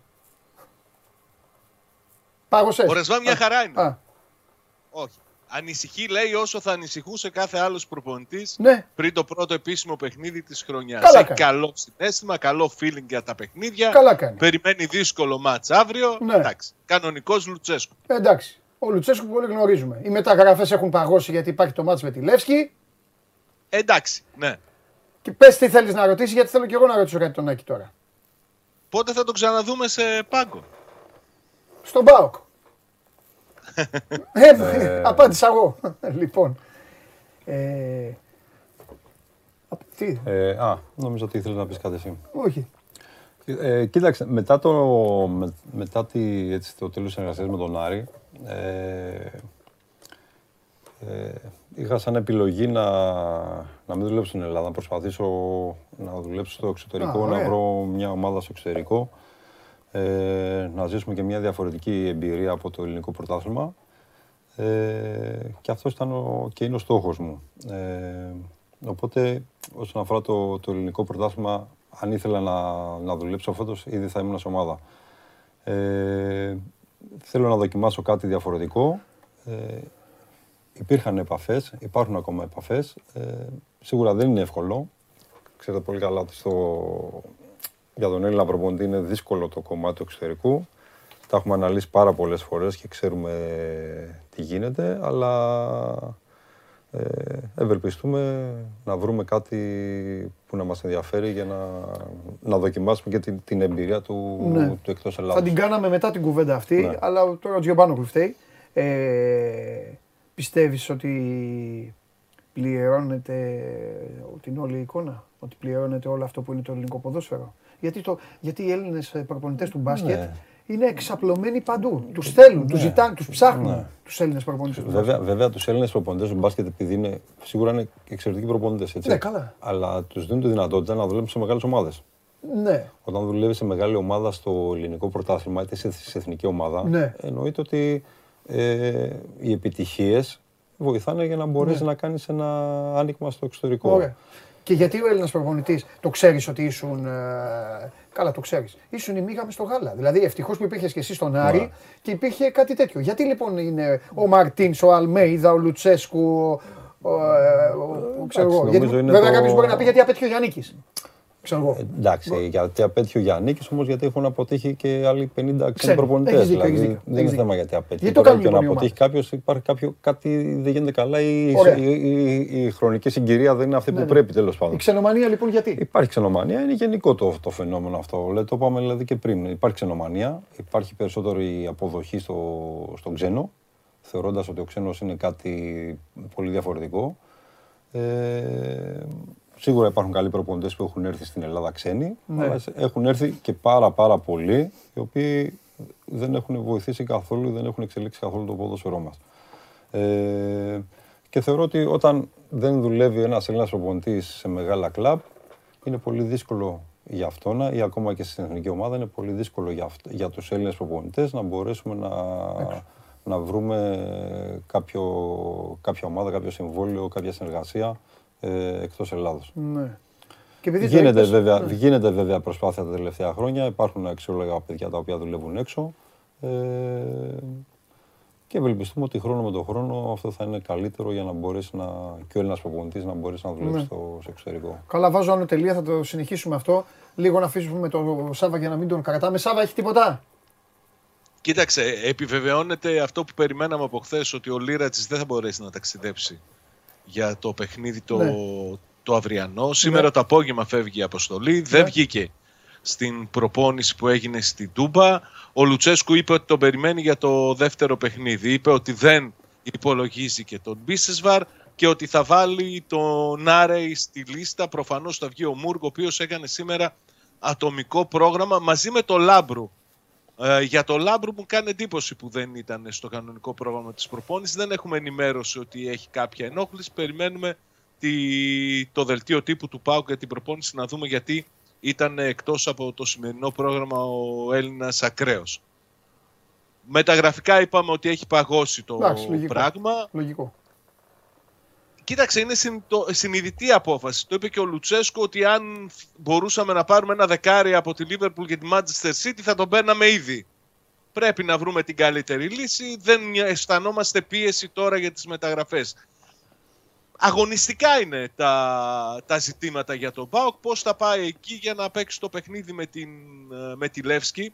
Δεν ξέρω, υπάρχει μια πληροφορία και ίσως να μπορέσει να μας βοηθήσει και ο coach σε αυτό. Ε, λέγεται πολύ έντονα στη Βουλγαρία ότι ο Στοίλοφ ετοιμάζει διαφορετικό σχήμα. Ενώ δηλαδή μέχρι τώρα σε όλα τα παιχνίδια έχει ξεκινήσει και να παίζει ένα 4-2-3-1 λόγω των προβλημάτων που αντιμετωπίζει στο αριστερό άκρο της άμυνάς του προσανατολίζεται να το γυρίσει να παίξει 3-5-2. Ε. Φαντάζομαι ότι ο Λουτσέσκου είναι, θα είναι προετοιμασμένος για κάτι τέτοιο, αλλά και δεν ξέρω πώς μπορεί αυτό να δυσχεραίνει το έργο του, του Πάουκ στο αυριανό παιχνίδι. Δεν είμαι Πρώτα- σίγουρος. πρώτα απ' όλα, Εντάξει, δεν- όλα είναι υποθετικά, δεν ε, ξέρεις τώρα. Και δεν τι- υπάρχει αυτά που λένε ότι ο τρεις πίσω είναι άμυνα. Αυτό γελάω. Αυτό εξυπακούεται. Δηλαδή, όταν παίζει 3-5-2, δεν σημαίνει ότι παίζει αμυντικά. Έτσι. Ε, είναι λάθος. Είναι Σχεδόν ανάλογα είναι. και το πώς το Ναι. υποστηρίζεις. Μπορεί τα back half να τα έχεις μαζεμένα και να είναι 5-3-2. Μπορεί να πιέζουν ψηλά και να είναι όντως 3-5-2. Ε, τα- υπάρχουν πάρα πολλές παραλλαγές και ανάλογα και τι θέλεις να παρουσιάσεις και τι θες να κάνεις. Αλλά ε, εντάξει, σίγουρα και ο, και ο Στοιλόφ, αν έχει προβλήματα, θα προσπαθήσει να, να βρει το κατάλληλο σχήμα για να μπορέσει να προσαρμοστεί στις ανάγκες του παιχνιδιού. Αλλά για την άλλη, νομίζω και ο Πάοκ έχει ένα προπονητή πάρα πολύ καλό και έμπειρο και έξυπνο, ο οποίος θα είναι ε, προετοιμασμένος για, για πανενδεχόμενο και για κάθε σχηματισμό. Για μένα ισχύει και για τον Μπάουκ ό,τι είπα και για τον Άρη πάντως. Ε, πρέπει να την περάσει τη Λεύσκη. Δηλαδή δεν. Ναι, θεωρώ ότι. Από ένα όλε- σημείο και μετά οι θεωρώ- ελληνικές ομάδες δεν ναι, γίνεται να θεωρώ θεωρούν ότι ότι- όλες οι ομάδες, οι, οι τρεις τώρα που παίζουν, που Και ξεκινάνε και, Ολυμπιακός, μετά και ναι, ο Παναθηναϊκός μετά, θεωρώ ότι θα πρέπει να, να, τη, να περάσουν σε- ε, σίγουρα την πρώτη φάση οπωσδήποτε. Δηλαδή, Ε, ναι, μετά θα Ναι, λέμε τι ναι, κάνουν. Ναι, ναι. ναι, έχεις δίκιο. Μάλιστα. Σαβά, τα λέμε. Κάτσε να ακούσεις τώρα γιατί θα τον, α, θα τον ρωτήσω για το Άρης Πάοκ. Έλα, φιλιά. Θα ακούσω. Φιλιά, φιλιά. Λοιπόν, ανακοινώθηκε και ο Ντιμπάλα στην Ρώμα, τον πήρε ο Μουρίνιο μέχρι το 2025. Ντιμπάλα. Καλός ο Ντιμπάλα. Σ' αρέσει; καλώ. Καλός, ε. Ξέρει λίγο Μ' μπάλα. αρέσει. Ξέρει λίγο μπάλα. λοιπόν, ε, τελικά αυτό το, ε, το Άρης Πάοκ ε, ε, επηρεάζει τις ομάδες. Τις επηρεάζει; Ή έχει μείνει από παλιά; Γιατί τώρα ξέρεις, έχουν φτάσει το 2022. Αλλάζουν οι γενιές. Κοίταξε, αλλάζουν. σίγουρα, σίγουρα. Κάποτε λέγανε, «Α, Ναι. δεν μιλάνε στα καφενεία. Ναι, κοίταξε, σίγουρα είναι και από τότε που το έτσασα σαν παίξει με τώρα, σαν Ναι. προπονητής, Έχει- τα έχω πάρει στα δύο στάδια. Έχει, εντάξει, είναι, έχει αλλάξει, έχει μαλακώσει λίγο, αλλά και, πάλι, και πάλι υπάρχει ένας βαθμός Πίεσης. ο οποίος πιέσεις που είναι τα δύο τα παιχνίδια. Ε, το Άρη με τον Μπάουκ, νομίζω και από τις δύο πλευρές. Το θυμάμαι, να σου πω τι θυμάμαι. Θυμάμαι που ήσασταν πρόπερ, όχι, πρόπερ τέλος πάντων, την προηγούμενη σεζόν, όχι αυτή που έφυγε, που ήσασταν τρένο δεύτερη και τελικά τέλος, ένα τελευταία αγωνιστική, πρώτη τελευταία, τι ήταν εκεί, χάσατε κάτι στην Τούμπα. Εκεί έγινε και πήγε ο Πάοκ δεύτερος. Ναι. Και σε θυμάμαι, είχες, ε, είχες στενοχωρηθεί πάρα πολύ. Πάρα πολύ. Κοίταξε, Τώρα μπορεί να μην έχει να κάνει ναι. με τον Πάοκ, μπορεί να έχει να κάνει με το ότι γούσταρες να βγεις δεύτερος. Αλλά Ναι, κοίταξε. ε, Εντάξει, για θέμα ας πούμε το, το πρεστίζ, Ναι. ήθελες να ολοκληρώσεις τα δεύτερος, Ναι. γιατί... ε, Γιατί δεν- δεν μακάρι σε να- υπολόγιζε και κανείς. Ναι, δεν σε υπολογίζει κανείς. Έκανες ένα πράγμα τα οποία, ξέρεις, δεν γίνονται κάθε χρόνο ναι, εύκολα και γι' αυτό φάνηκε ότι ήταν τα, τα τελευταία 40 χρόνια, έτσι. ναι. Αλλά εντάξει, ήταν μια περίοδος δύσκολη, δύσκολη με την έννοια ότι είχαμε, η ομάδα είχε, είχε σαν να είχε σκάσει. Η ομάδα είχαμε αρκετά προβλήματα Συμφωνώ. και κάποια παιδιά Και σε μικρό εκείνες τις θέσεις, ρόστερ. μικρό ρόστερ. Ναι. Παίζαν συνέχεια ήδη, ήδη, ήδη, ήδη. Έχεις δίκιο. Αλλά και κάποιες λεπτομέρειες ας πούμε δεν ήταν μαζί μας τότε. Οπότε, τα, τα, μια, δηλαδή μια, ε, έτσι ήταν για το θέμα της δεύτερης Ναι. θέσης. Αλλά εντάξει, νομίζω ότι Ε, όχι καλά, Η έμεινε. ουσία, άμα τη δεις, Πολύ σωστά. ε, Μεγάλη εικόνα δεν ναι. αλλάζει ποτέ, ποτέ. Ε, από καμία λεπτομέρεια. Λοιπόν, πες μου, επειδή είπαμε, για να είμαστε δίκαιοι, είπαμε για τον Άρη, για την ΑΕΚ και τον Παναθηναϊκό. Ε, ε, πες μου και ένα μονόλεπτο ε, για τον ΠΑΟΚ, δηλαδή έκανε μια... μονόλεπτο. ναι, να, ναι, παιδί μου, όσο θέλεις. Ε, Κοίτα, τι- για τι την περσινή έκανε ο Πάοκ; χρονιά. Όχι, όχι, για τη, για τη γενική του εικόνα, ρε παιδί μου. Ο Πάοκ μπήκε ξαφνικά δυνατά, διοικητικά δυνατά. Κατέκτησε ένα double. Μετά πάλι έκανε βήματα πίσω. Ναι. Πώς το ε, βίωσε; Ήταν και συμπολίτη σου ε, δύο χρόνια. Δηλαδή έβλεπες πιο, κο- πιο κοντά από εμάς εκεί. Το ζούσες. Εντάξει, ε, νομίζω ότι ναι, μετά τον double και με την ε, φυγή του... Αυτό το Φεραίρα Λουτσέσκου δηλαδή Ναι, το πλήρωσε. νομίζω, πιστεύεις; νομίζω το πλήρωσε ο Ναι. ΠΑΟΚ. Το πλήρωσε. Το πλήρωσε. Ε, υπήρχε- μπήκε σε μια διαφορετική διαδικασία ο ΠΑΟΚ, νομίζω το πλήρωσε. Τώρα για την περσινή χρονιά, αν θέλεις, ε, νομίζω ότι ούτε ο ΠΑΟΚ στην ουσία έχει ξεκινήσει πολύ καλά. Μμμ. Νομίζω έκανε ένα, μετά το δικό μας το παιχνίδι που κερδίσαμε στην Τούμπα, νομίζω μετά από το, ή το επόμενο το μεθεπόμενο, αν δεν κάνω λάθος, ξεκίνησε ένα ντεμαράζ παιχνιδιών και νικών που Ναι. έκανε ο ΠΑΟΚ. Έχισε μια καλή Στις ψω- γιορτές ήταν καλά. Ναι, νομίζω. στις γιορτές εκεί, νομίζω Δεκέμβριο, Ιανουάριο, ε, έχισε μια καλή ψυχολογία. Έφτασε μέχρι τη Μαρσέη. Έφτασε μέχρι τη Μαρσέη, είχε και την πορεία του στη, στην Ευρώπη και νομίζω ότι πάλι προς το τέλος ήταν... Όχι, μετά τη Μαρσέη νομίζω ότι. Ναι, και τελείωσε. μετά Έσκασε. και ειδικά στη διαδικασία και το play-off νομίζω μετά ήταν... Το κύπελο έχασε. Έχασε το κύπελο και στα play-off ήταν μια ομάδα η οποία φαινόταν ήταν ε, μια ομάδα που δεν είχε καθόλου ενέργεια και είναι και λογικό γιατί κάνανε και πολλά παιχνίδια η αλήθεια. Είχε- Αν δεν κάνω λάθος, είχε 54 παιχνίδια ο Πάουκ πέρυσι. Ναι, είχε Κάπου πολύ. το είχα διαβάσει. Οπότε εντάξει, είναι λογικό. Και αν έχεις μπει σε μια διαδικασία προς το τέλος σεζόν ε, με τραυματισμούς, με πολλά παιχνίδια, λογικό είναι η εικόνα να μην είναι αυτή που μπορεί να θέλεις. Ωραία, για να μην το πηγαίνουμε μόνο σε ομάδες ομάδες, πετάμε και τα δια- δικά μας. Θα τον καθυστερήσω λίγο, του, του είπα δύο, αλλά το εντάξει, μόνο ο Ολυμπιακός έχει μείνει. Ε, Πες μου κάτι, είσαι, επειδή γίνεται μεγάλος δώρος, είναι τελικά μόδα ή πλέον υπάρχει και ουσία αυτό το προπονητής, τεχνικός διευθυντής, να υπάρχει οπωσδήποτε πρόεδρος σε όλη αυτή την, ε, τη στελέχωση πλέον; Βάλε μας σε μια. Κοίταξε, σε μια νομίζω τάξη. ότι η δομή του ποδοσφαίρου, το ποδόσφαιρο έχει κανόνες. Ναι. Ο... Εγώ με την άποψη ότι ο... η κάθε θέση είναι σημαντική για κάποια ομάδα. Το... σ- ε, φτάνει ο καθένας να... να ξέρει τη γραμμή του και να ξέρει μέχρι πού είναι οι αρμοδιότητες και ευθύνες του καθενός. Ε, αυτή είναι η άποψή μου όσον αφορά τη στελέχωση των ομάδων. Θέλω να πω ότι ο πρόεδρος είναι πρόεδρος, ο τεχνικός διευθυντής είναι τεχνικός διευθυντής, χρειάζεται τεχνικός διευθυντής σε μια ομάδα. Αυτό δεν, λέω. δεν μπορεί ένας προπονητής ε, Το πρόεδρος προπονητής είναι παλιό δηλαδή. Νομίζεις, ξεπερασμένο. Ε, νομίζω, Επικίνδυνο. ε, νομίζω Εγώ. πλέον έτσι πως έχει εξελιχθεί το ποδόσφαιρο. Είναι Ναι. πολλά πράγματα τα οποία πρέπει να, σαν, σαν μια ομάδα να, να είσαι οργανωμένος καλά. Δηλαδή στο θέμα scouting, ε, δηλαδή ένας προπονητής, οκ, μπορεί να, να πρέπει να κάτσεις, ε, έχει πολλά πράγματα. Ο προπονητής είναι διαχειριστής, έχει να διαχειριστεί πάρα πολλά πράγματα σε μια ομάδα. Δεν είναι μόνο η προπόνηση και το παιχνίδι, έχει διαχειριστεί πολλά πράγματα που άπτονται τις αρμοδιότητες του και έχει να κάνει με την οργάνωση, έχει να κάνει με την εξέλιξη, έχει να κάνει με, τη, με πολλά πράγματα όσον αφορά το, το αγωνιστικό κομμάτι. Και τελικά κατά το αυγό κάνει την κότα ή κότα το αυγό. Αυτό το αφήνω, να- αυτό, να- το αφήνω να, το, να το πεις εσύ.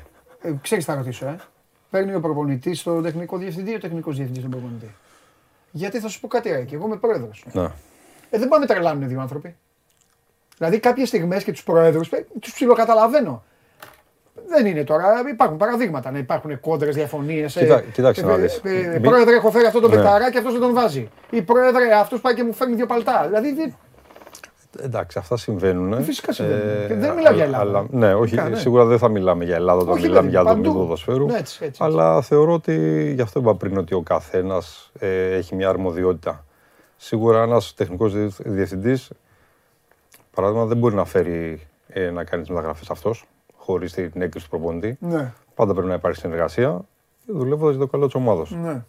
Πολλές φορές έχουμε δει ότι υπάρχει μια αγαστή συνεργασία σε, σε πολλά κλαμπ και άλλες φορές έχουμε δει ότι υπάρχουν και αρκετά προβλήματα. Και πώς είναι το ιδανικότερο λοιπόν για σένα, τι είναι, τι προτείνεις στο, στο, πρόεδρο- σε μένα δηλαδή, εγώ είμαι πρόεδρος. Τι, θε- τι, είναι- τι μου προτείνεις να πάρω πρώτα, τον τεχνικό διευθυντή και μετά να δούμε τον προπονητή ή να πάρω τον προπονητή με τη φιλοσοφία και να πάρουμε τον Ε, τεχνικό. νομίζω, νομίζω, Τι θα πρώτα, κάνεις ένας νομι- πρόεδρος; νομίζω ότι πρώτα πρέπει να πάρεις έναν προπονητή. Αχα. Γιατί ο προπονητής είναι αυτός που θα σου φτιάξει την ομάδα και θα, στη, θα στην εξελίξει μέσα στον χρόνο. Ε, και, να, και μετά μπορεί να έρθει ένας τεχνικός διευθυντής, οπότε σε συνεργασία, γιατί ο τεχνικός διευθυντής στην ουσία είναι διοικητικός, Ναι. διοικητικός τέλεχος. Οπότε να υπάρχει μια συνεργασία με τον προπονητή, ο οποίος είναι επικεφαλής. Ναι. Νομίζω ότι σε πολλά κλαμπ στο- στον κόσμο έτσι γίνεται, γιατί στην ουσία ο προπονητής είναι κεφαλή στο αγωνιστικό τμήμα. Μάλιστα. Εδώ στην Ελλάδα το έχουμε πάει λίγο ανάποδα. Καλά στην Ελλάδα. Ναι. Τα έχουμε κάνει όλα. Τέλος πάντων. Πάμε.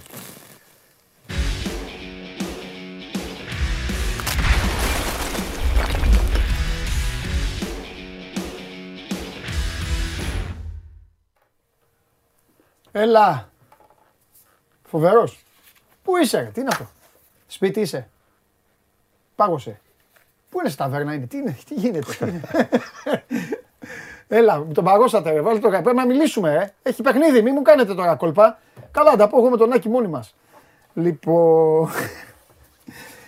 Ε, να πω μέχρι να εμφανιστεί ο Δημήτρης, ε, να, πω ότι, τα- ε, να πω σήμερα, 7 η ώρα, Ελσίνκι, Βικτόρια Πλζέν, 8 η ώρα είναι το παιχνίδι του εις, α, Μακάμπι με τον Ολυμπιακό. Στις 9 δυνα, ε, Δυνάμο Κιέβου Φενέρμπαρτσε, 9 Φερεντσβάρος Σλόβαν Μπρατισλάβας και στις 9 και 4 Μάριμπορ Σερίφ. Ε, τώρα μπήκαν όλα αυτά τα. Ξέρεις τώρα, αυτές είναι οι ομάδες οι οποίες οι ελληνικές ομάδες δεν θα ήθελαν να είναι παρέα. Μέχρι κάποτε. Και δεν ήταν μέχρι κάποτε παρέα. Και τώρα έχει γίνει, ε, ε, έχουν μπει σε αυτό το Ε, βέβαια. παρεάκι. Παλιά. Δεν- ο Ολυμπιακός τέτοιες ξεκινάει ομάδες και δεν τις προετοιμασία τέτοια βλέπανε μέρα. Αυτές οι ομάδες. Α, εκεί. Ε, τέτοια με 18-19 Ιουλίου ο Ολυμπιακός έφυγε στο εξωτερικό Ναι, κάποτε. ναι, ναι. Ήταν ο Μίλους Champions League και, και, και νάτος. Έλα! Καλό μεσημέρι. Επίσης. Καλό μεσημέρι και στον κύριο Μάτζιο. Καλό Καλησπέρα. μεσημέρι Παντελή. Γεια σου Καλησπέρα. Δημήτρη μου. Λοιπόν, Δημήτρη, Ανηλυ... Ανηλυμένη υποχρέωση, έπρεπε να είμαι εκτός. δεν πειράζει, δεν πειράζει. Δεν πειράζει. Ге- ε, game day λοιπόν σήμερα. Επίσημο παιχνίδι. Ο Ολυμπιακός γίνεται η πρώτη ομάδα, γι' αυτό σε αφήσαμε και τελευταίο, η πρώτη ομάδα που ξεκινάει τις επίσημες υποχρεώσεις. Ναι. Απόψε με τη Μακάμπι Ναι. Χάιφα στο Ισραήλ. Σε λίγη ώρα θα κάνει και την ε, θεωρία και τους παίκτες και τον τρόπο που θα αγωνιστεί η ομάδα. Έτσι κι αλλιώς έχει αναλύσει στους ποδοσφαιριστές ο Πέδρο Μαρτίνς. Ε, ποια είναι η ώρα της αλήθειας. Και-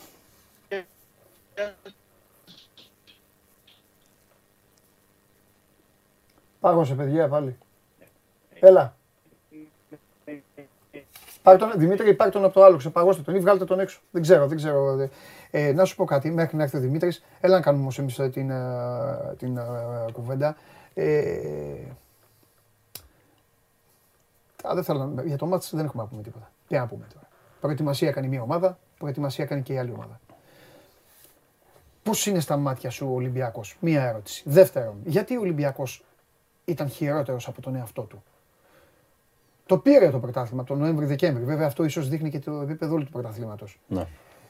Τρίτη ερώτηση. Εσύ όταν έπαιζες με τον Ολυμπιακό, τι φοβόσουν και πού, πού τον χτύπαγες; Ποια είναι η αδυναμία του Ολυμπιακού; Από ό,τι θες μου λες τώρα. Σε Κοίταξε, πλάκωσα, να σου πω. Ε, σίγουρα ο Ολυμπιακός έχει το τελευταίο χρόνο, ναι, ίσως το τελευταίο χρόνο, ίσως και την προηγούμενη χρονιά που είχα στο κύπελο, στα- από την περίοδο των play-off και μετά νομίζω ότι ε, σίγουρα δεν είναι ο Ολυμπιακός που, που ήταν. Ναι, Ε, νομίζω υπάρχουν αρκετοί παράγοντες, θα έλεγα. Ναι. Ε, ο βαθμός της, ε, της κούρασης, της ξεκούρασης, ε, από τα συνεχόμενα παιχνίδια... Η... Είχε βγάλει και δύο χρονιές ο Ολυμπιακός Ναι, σε μια λόγω συνεχόμενες και αυτά. Wolves και καλοκαίρι Ναι. και όλα αυτά. Ναι. Ε, είναι πολύ σημαντικός. Είναι πολύ Βεβαίως. σημαντικός ο παίχτης να ξεκουράζεται. Ε, πράγμα το οποίο τότε στον Ολυμπιακό δεν έγινε. Ε, από εκεί πέρα νομίζω μετά θεωρώ ότι έχει να κάνει και θέμα με τους παίχτες. Με κάποιους παίχτες, δηλαδή τι θέλω να πω. Θέλω να πω ότι ο Ολυμπιακός, ας πούμε, Η τριάδα θα μου πεις Εμβιλά, Καμαρά, Μπουχαλάκη. ναι, Δεν είχε καμία σχέση. Έπεσε. ναι, δηλαδή Ναι. ήταν ε, παίχτες κολόνες στην ομάδα η οποία η χρονιά δεν ήταν αυτή που μπορούσαν ε, τα παιδιά να, Όπως να προηγούμενοι. αποδώσουν όπως προηγούμενοι. Ναι. θεωρώ ότι ο Ολυμπιακός δεν έχει καθόλου βοήθειες, ε, αν θέλεις, ελάχιστες βοήθειες όσον αφορά από τα μπακ του, στο κομμάτι επιθετικό. Ναι. Ένας Ελαραμπή μεγαλύτερος, ένας Βαλμπολινά μεγαλύτερος ε, και ένας Φορτούνης ο οποίος ε, Ήταν εκτός. εκτός. Ναι, κρυμμένος, ναι. Αλλά ας πούμε φαίνεται ο Ολυμπιακός ότι ε, δεν ξέρω τι κινήσεις θα γίνουν, πώς θα γίνουν. Ναι, αλλά- γιατί ναι, αν δεν γίνουν όλα αυτά που ανέφερες, Ναι. ε, ίδια είναι. Ναι. Πλην του Βρυσάλικο. Δηλαδή το ένα Ναι, μπακ είναι ίδιο, ναι. ο Ελαραμπή έμεινε, ο Βαλμπουένα Και- ο Βαλμπουένα ναι. δεν έπαιζε και πολύ ο Και άνθρωπος. νομίζω ότι ο Ολυμπια- αυτή τη στιγμή ο Ολυμπιακός στερείται από δημιουργικά χαφ. Ναι. Βλέπεις ότι δεν Δηλαδή είναι- αυτό που έκανε με τον βλέπεις Αγκιμπού ότι δεν- Καμαρά. Ναι, Μάλλον ο Ολυμπιακός την προηγούμενη χρονιά έκλεβε ψηλά μπάλες. Ναι. Σας εκτελούσε ψηλά. Εσείς μετά αντιμετωπίσατε έναν Ολυμπιακό ο οποίος γύρισε μέτρα πίσω, έκλεβε πιο χαμηλά τις Ο μπάλες. Ολυμπιακός πέρυσι Και το τις- είχε γυρίσει, έπαι- Ναι. έπαιζε, μαζευόταν και έπαιζε ο Ολυμπιακός στην κοντραεπίθεση. Ναι. Ε, ε, αλλά θεωρώ ότι όμως ότι ο Ολυμπιακό. Αυτό όμως γιατί να το κάνει; Αυτό δεν είναι και πολύ Ολυμπιακό. Στον ήξερε Ναι. στον Ολυμπιακό και ως αντίπαλος, ως παίκτης και Ναι. αυτά ήταν. Ο Ολυμπιακός να πάρω εγώ την μπάλα. Εντάξει, την μπάλα να παίζει, να σε πιέζει. Ναι.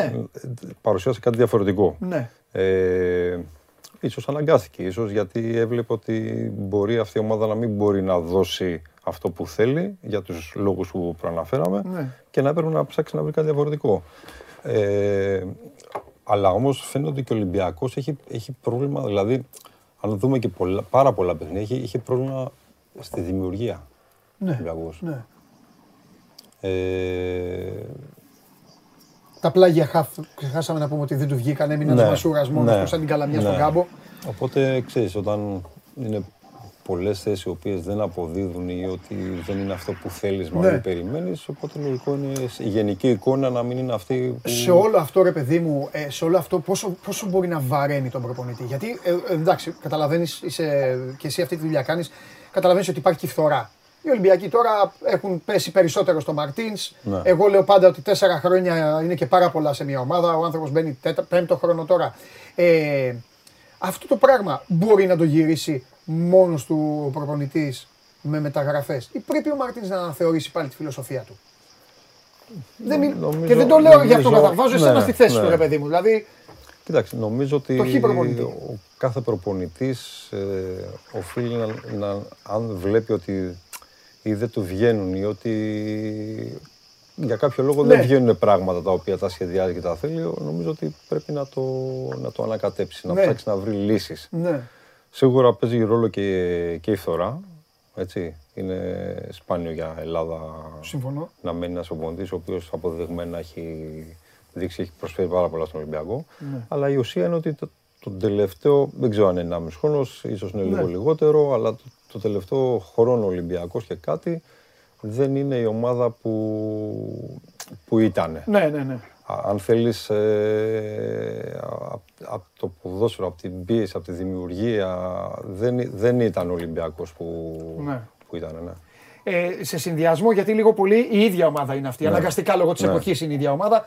Ε, πλην του Βρυσάλικο και του Ζιγκερνάγκελ. Ναι. Ε, τι πρέπει λοιπόν να προσέξει σήμερα ο Ολυμπιακός; Εσύ, σε ξαναρωτάω γιατί σε, σε πλάκωσα προηγουμένως με τις ερωτήσεις. Εσύ πριν ξεκινήσεις το μάτς, πού τον χτύπαγες στον Ολυμπιακό; Ποιος ήταν ο, στ- ο στόχος να, το, να, να, να βρεις την αχίλιο πτέρνα του Ολυμπιακού; Εντάξει, ο Ολυμπιακός είχε, είχε όπως και όλες οι ομάδες, είχαν, υ- υπήρχαν θέματα. Ναι. Υπήρχαν θέματα όσον αφορά το, Στην πλάτη της στην αμυνάς πλάτη του, της τέλος άμυνας, πάντων. ε, Ναι. ναι, στα, στα πλάγια του.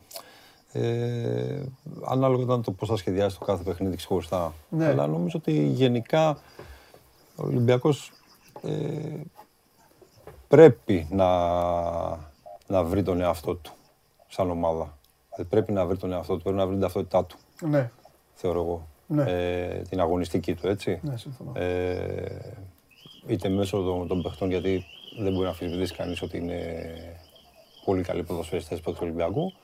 Ε, είτε μέσω μεταγραφών, δηλαδή πρέπει ο Ολυμπιακός Ναι. να, να βελτιωθεί μάλλον. Ναι. Να, να μην, πω- δεν ξέρω αν αλλάξει είναι ποιότητα, θέμα ρυθμό, ταυτότητας, όλο αυτό, όπως ναι. είπα πριν, αν είναι θέμα ταυτότητας, αλλά πρέπει να βελτιωθεί πάρα πολύ Όχι, είναι και ταυτότητας σαν, για μένα, εγώ σαν, συμφωνώ σε σαν, αυτό. σαν εικόνα Ναι, αυτό. ναι.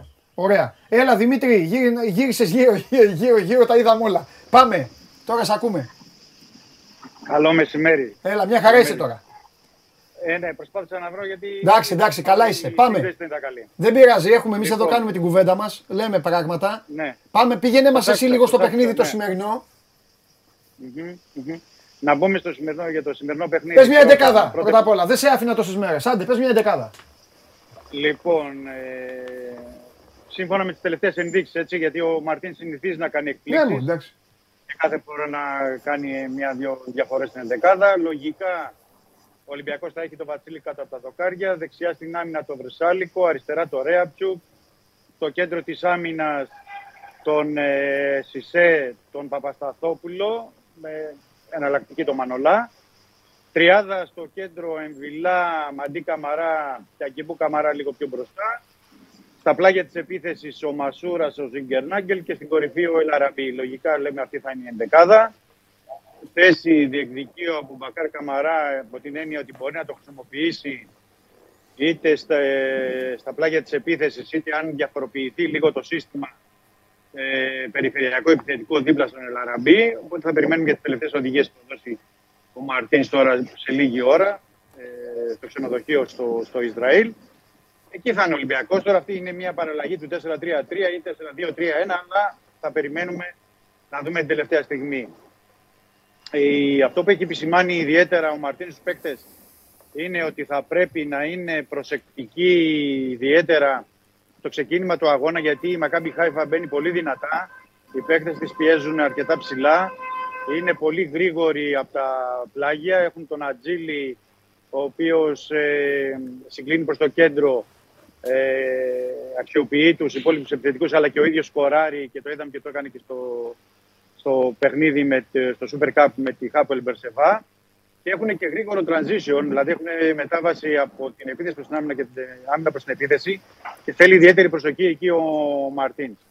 Η Μακάμπι Χάιφα έχει ένα παιχνίδι ε, επίσημο στα πόδια της, ήταν αυτό την, ε, το περασμένο Σάββατο. Ο Ολυμπιακός εδώ και 11 μέρες είχε δώσει το τελευταίο παιχνίδι, δεν, έχει, δεν είχε αγώνα, οπότε καταλαβαίνετε ότι πρέπει να δούμε και πώς θα μπει ο Ολυμπιακός, ε, τι ρυθμό θα αποκτήσει μέσα στο παιχνίδι, σε τι κατάσταση θα είναι, γιατί okay, όλες οι ομάδες σε, σε αυτή την περίοδο, στα μέσα του καλοκαιριού, δεν μπορούν να είναι και 100% έτοιμες, αλλά πρέπει να είναι έτοιμες ώστε να πετύχουν τον ε, σκοπό τους. Ο, Ο σκοπός του Μαρτίν Ολυμπιακού είναι επέλεξε πάρει να το- παίξει Σάββατο με την Αλκμαρ, Δευτέρα Μμμ, με τον μμμ. Άρη. Καλά, δεν θυμάμαι. Διαφορετικές Ναι, ναι, ναι, εντεκάδε ναι. και μετά είπες ότι Διαφορετικές. έφυγε και πήγε, πήγε στο Ρέντι και τελείωσε η ομάδα εκεί να κάνει δουλειά. Ναι, ναι, ναι, ναι, ναι, ναι. Εντάξει. Θα μπορούσε να και γίνει ένα ακόμα φιλικό, 13 Ναι. ή 14 του μήνα. Οκ, δεν έγινε. Ναι. Δεν ήταν και εύκολο, γιατί έχουμε πει αυτή την περίοδο οι ξένες ομάδες είναι είτε στην αρχή της προετοιμασίας οι καλές ξένες ομάδες. ναι, σωστά. Είτε οι άλλες είτε, παίζουν. ή- Ναι. είτε οι άλλες παίζουν. Σωστό. Ε, θα πρέπει να βρεθεί η άλλη ελληνική ομάδα που επίσης οι ελληνικές ομάδες οι περισσότερες ε, είναι σε, ή στο εξωτερικό ή σε άλλο στάδιο προετοιμασίας. Οπότε προτιμήθηκε να μείνει η ομάδα στο Ρέντι και να κάνει και τις δοκιμές. Έκανε δοκιμές ο Μαρτίν. Περιμένουμε τις τελικές επιλογές αργότερα. Ε, θα δούμε αν ο Ολυμπιακός, γιατί έχει υποσχεθεί ο Μαρτίν ότι θα είναι έτοιμος ο Ολυμπιακός για αυτά τα παιχνίδια. Ναι. Αν θα είναι έτοιμος, σε τι βαθμό θα είναι έτοιμος, τι αποτέλεσμα θα πάρει. Γιατί ε, αυτό που προέχει. Καλά, είναι σε και αυτά τα διπλά παιχνίδια παιχνίδια, μην το ξεχνάμε αυτό. ναι, ναι, ναι. Και το επαναλαμβάνω και ε, το θεωρούν, θα μπορεί να μας πει και ο κύριος Μάτζιο την άποψή του πάνω σε αυτό. Τα παιχνίδια του καλοκαιριού είναι για να τα κερδίζεις και όχι για να τα παίζεις. Είναι για να παίρνεις προκρίσεις, να προχωράς και να μπορείς να μπεις στους ομίλους της Ευρωπαϊκής Διοργάνωσης. Δηλαδή, ε, το ζητούμενο αυτή τη στιγμή του, στον Ολυμπιακό είναι το αποτέλεσμα και πόσο θα είναι πιστικό στον αγωνιστικό χώρο. Όχι αν θα παίξει πολύ καλό ποδόσφαιρο, αν θα παίξει λιγότερο καλά κτλ. Αυτό είναι στο 100%. Ή... Εγώ αυτό το δέχομαι που λέει ο Δημήτρης, όχι το δέχομαι, το πιστεύω. Δηλαδή, ετοιμότητα πάρ, των πάρ την, παιχτών. όχι, Α, πάρ' πάρ το- την πρόκληση και φύγε. Α.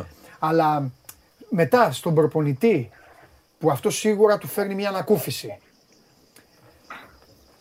δεν του κρατάει καθόλου ποσοστό προβληματισμού. Δηλαδή να πει πω, πω εντάξει περάσαμε, αλλά ρε γάμο το ακόμα δεν βλεπόμαστε ή δεν ξέρω εγώ Ναι. έχουμε να κάνουμε Όχι, 10 ναι, δεν είναι στο 100% να παίξουμε. Δηλαδή, ναι, η ουσία είναι να προκριθούμε, Ναι. αλλά νομίζω ότι εάν και η εικόνα της ομάδος δεν είναι, είναι πολύ κακή, αλλά προκρίθηκες, ε, νομίζω θα υπάρχει προβληματισμός. Σίγουρα Ναι. θα υπάρχει προβληματισμός και πρώτα απ' όλα από εμάς τους προπονητές. Οι, οι πρώτοι που θα προβληματιστούμε θα είμαστε εμείς.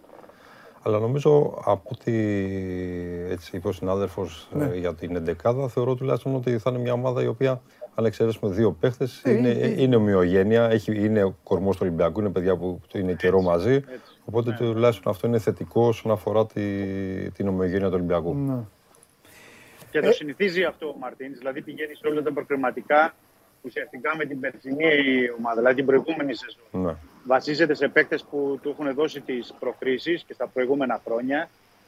Ε, και πηγαίνει με, με αυτόν τον κορμό. Ναι, οι καινούργιοι παίκτες είναι ένας, δύο, το πολύ Ναι. τρεις να μπορούν να μπαίνουν στην ομάδα. Και, και εντάξει, ε, ανεξάρτητα τώρα που λέγαμε για τον Ολυμπιακό, την κατάσταση και τι μπορεί να βελτιώσει οτιδήποτε, είναι μια καλή ομάδα, μια πάρα πολύ καλή ομάδα, με πολύ καλούς προσφεστές και είναι έμπειρη ομάδα η οποία μπορεί έχει, να διαχει, έχει διαχειριστεί τέτοιες, τέτοιες καταστάσεις και τέτοιες περιόδους πάρα πολλές. Ολυμπιακός. Ναι, και έχει φέρει έχει- αποτέλεσμα σαν έχει- ομάδα. Ναι. Έχει παράδοση σε αυτή τη διαδικασία των παράδοση, ναι, προγραμματικών, ναι, ναι. η οποία δεν του ταιριάζει, γιατί δεν την είχε συνηθίσει. Ναι. Ο Ολυμπιακός ήταν μια ομάδα τα προηγούμενα χρόνια που πέρναγε. Σωστό. Ε, η αλήθεια είναι όμως ότι έχει και έχει και ο Μαρτίνς καλός στατιστικός σε αυτό. Αλλά απ' την άλλη, εγώ, εγώ τα δέχομαι όλα. Και αυτό που, που είπες για μένα είναι, είναι το πιο σωστό. Το λέω συνέχεια περί ταυτότητας, ότι πρέπει να γίνει λίγο πιο Ολυμπιακός, ρε παιδί μου. Ναι. Ε, σε όλο αυτό το πακέτο. Απλά δεν είναι, δεν είναι αυτά τα παιχνίδια, δηλαδή σαν το σημερινό για να ψάξει να βρει τώρα ταυτότητες και διαβατήρια. Δεν έχει. Ναι, όχι, αυτό το, έγινε τοποθέτηση όσον αφορά τη γενι- το- το- το- γενική. βέβαια, ναι, βέβαια, κατάλαβες βέβαια. και τη, Βέβαια, μέσα στη βέβαια. διάρκεια και μέσα στη χρονιά. Για Μα- συγκεκριμένα παιχνίδια. Μα και άμα δύο, η ναι. ταυτότητα δεν γίνει, Ναι. δεν θα τον βοηθήσει μετά στη συνέχεια. Αυτό είναι δεδομένο. Τέλος πάντων, λοιπόν, επειδή εσύ έχεις πει ότι ο Ολυμπιακός δεν είναι σαν τους άλλους και, και όντως, ε, δηλαδή, άλλο τι κάνει αγωνιστικά, άλλο τι κάνει διοικητικά. Έχουμε τίποτα Ναι. στα, μετα, στα μεταγραφικά, υπάρχει τίποτα; Όχι, όχι, όχι. Α. Δεν υπάρχει κάποια εξέλιξη σε σχέση με αυτά που Ναι. έχουμε πει. Θα έχουμε εξέλιξη ουσιαστικά από αύριο και στο το Σαββατοκύριακο εκτιμώ σε ό,τι αφορά τον ε, Extreme. Θα συμφωνήσω με τον κύριο Μάτζη για αυτό που είπε για την ταυτότητα. Ο Ολυμπιακός πρέπει να την αποκτήσει στην πορεία και θα πρέπει να, να γίνει πιο επιθετικός, πιο δυναμικός, ε, στο να μπαίνει να πιέζει τον αντίπαλο περισσότερο.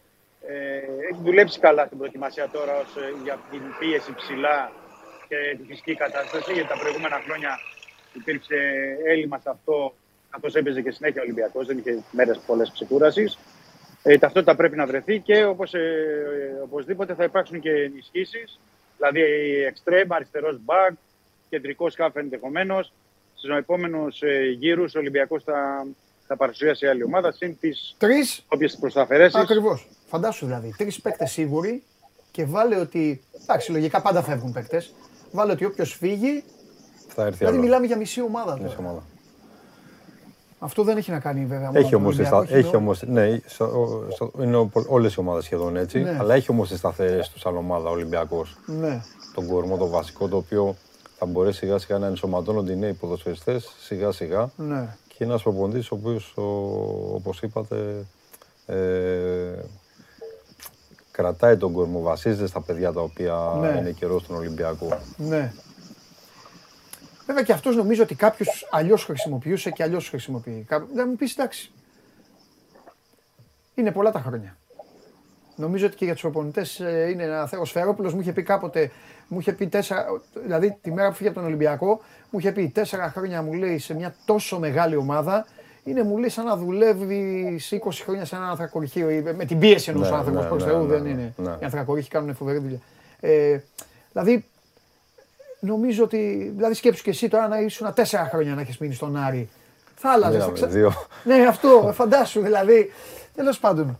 Μάλιστα, τίποτα άλλο Μίτσο έχει; Άσα τα δούμε, ε. Βάλε, Είναι βάλτε και παιδί- τη φανέλα, βάλτε και τη φανέλα. Γιατί. ε, Μαρτίνς. για να Ναι, τελειώνουμε. πρέπει Λέγε να Μίτσο, πούμε σε ακούμε, ότι σε ο- ακούμε. Ναι, ναι, ναι. ναι. Λοιπόν, Πρέπει με να αυτά θα πούμε παίξει ο ότι Ολυμπιακό. Σήμερα πάμε. Μπλε. Ναι, είναι η εκτός έντρα εμφάνιση η οποία ε, δημοσιοποιήθηκε σήμερα. Με αυτή Μάλιστα. θα παίξει ο Ολυμπιακός απόψε. Εντάξει. Να πούμε ότι έτσι επιγραμματικά ο Ολυμπιακός με τον Μαρτίν στον πάγκο τις προηγούμενα τέσσερα καλοκαίρια είχε 8 προκρίσεις, έναν αποκλεισμό. Τον αποκλεισμό από τη Λουτογκόρετ στα πέναλτι. Ουσιαστικά δηλαδή είχε 12 νίκες και 6 ισοπαλίε. Έτσι, να δώσουμε και ένα στατιστικό ε, για το πώς ε, υπάρχει η ποιότητα, η εμπειρία, η γνώση πια του Ολυμπιακού και του Μαρτίνς σε, σε αυτού του είδους παιχνίδια.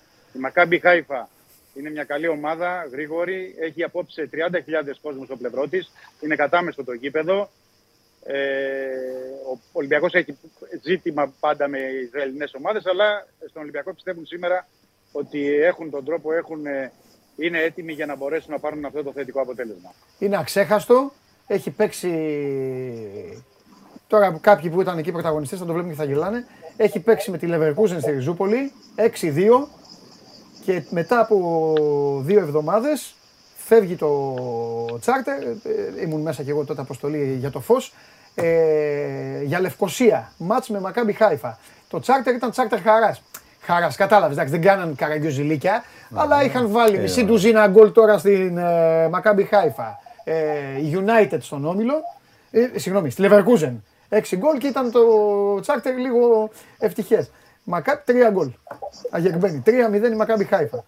Η οποία βέβαια, επειδή το ξεχνάνε τότε και έχουν μείνει εκεί, η οποία έριξε άλλα 3 στη United. Στη United. Μετά από 20 μέρες. Άλλη ομάδα. Ναι, ναι, ήταν καλή ομάδα και αυτή. Τέλος πάντων, λοιπόν, Δημήτρη, αύριο. Άντε, Καλό μεσημέρι. άντε, Καλό καλή όρεξη. Γεια Φιλιά, σας, γεια σας. φιλιά. Γεια, γεια. Λοιπόν. Εντάξει, Ε, όλα τα μάτια είναι δύσκολα πλέον. Βλέπεις, ναι. έχουν τι να σου πω και κάτι. Η, η μικρή η άλλη σε ψαλίδα. πηγάδι, μωρέ. Ναι. Ξέρεις τι λόγο συνέχεια εδώ. Τι τι σε πηγάδι κατουράνει ξένη. Είμαστε λίγο. Ε, είμαστε, Είμαστε λίγο. λίγο έχουμε ένα, αφιψηλούς σε έχουμε ένα πολλά υφάκι. πράγματα, αλλά βλέπεις ότι η κάθοδος αυτή που έχουμε στο ποδόσφαιρό μας Ναι. και ειδικά στα ευρωπαϊκά στις συμμετοχές θα πρέπει ίσως να αναθεωρήσουμε και εμείς λίγα κάποια πράγματα Αστείευεσαι αυτό. σαν, ξανά. ποδο- σαν ποδόσφαιρο. Συμφωνώ, συμφωνώ.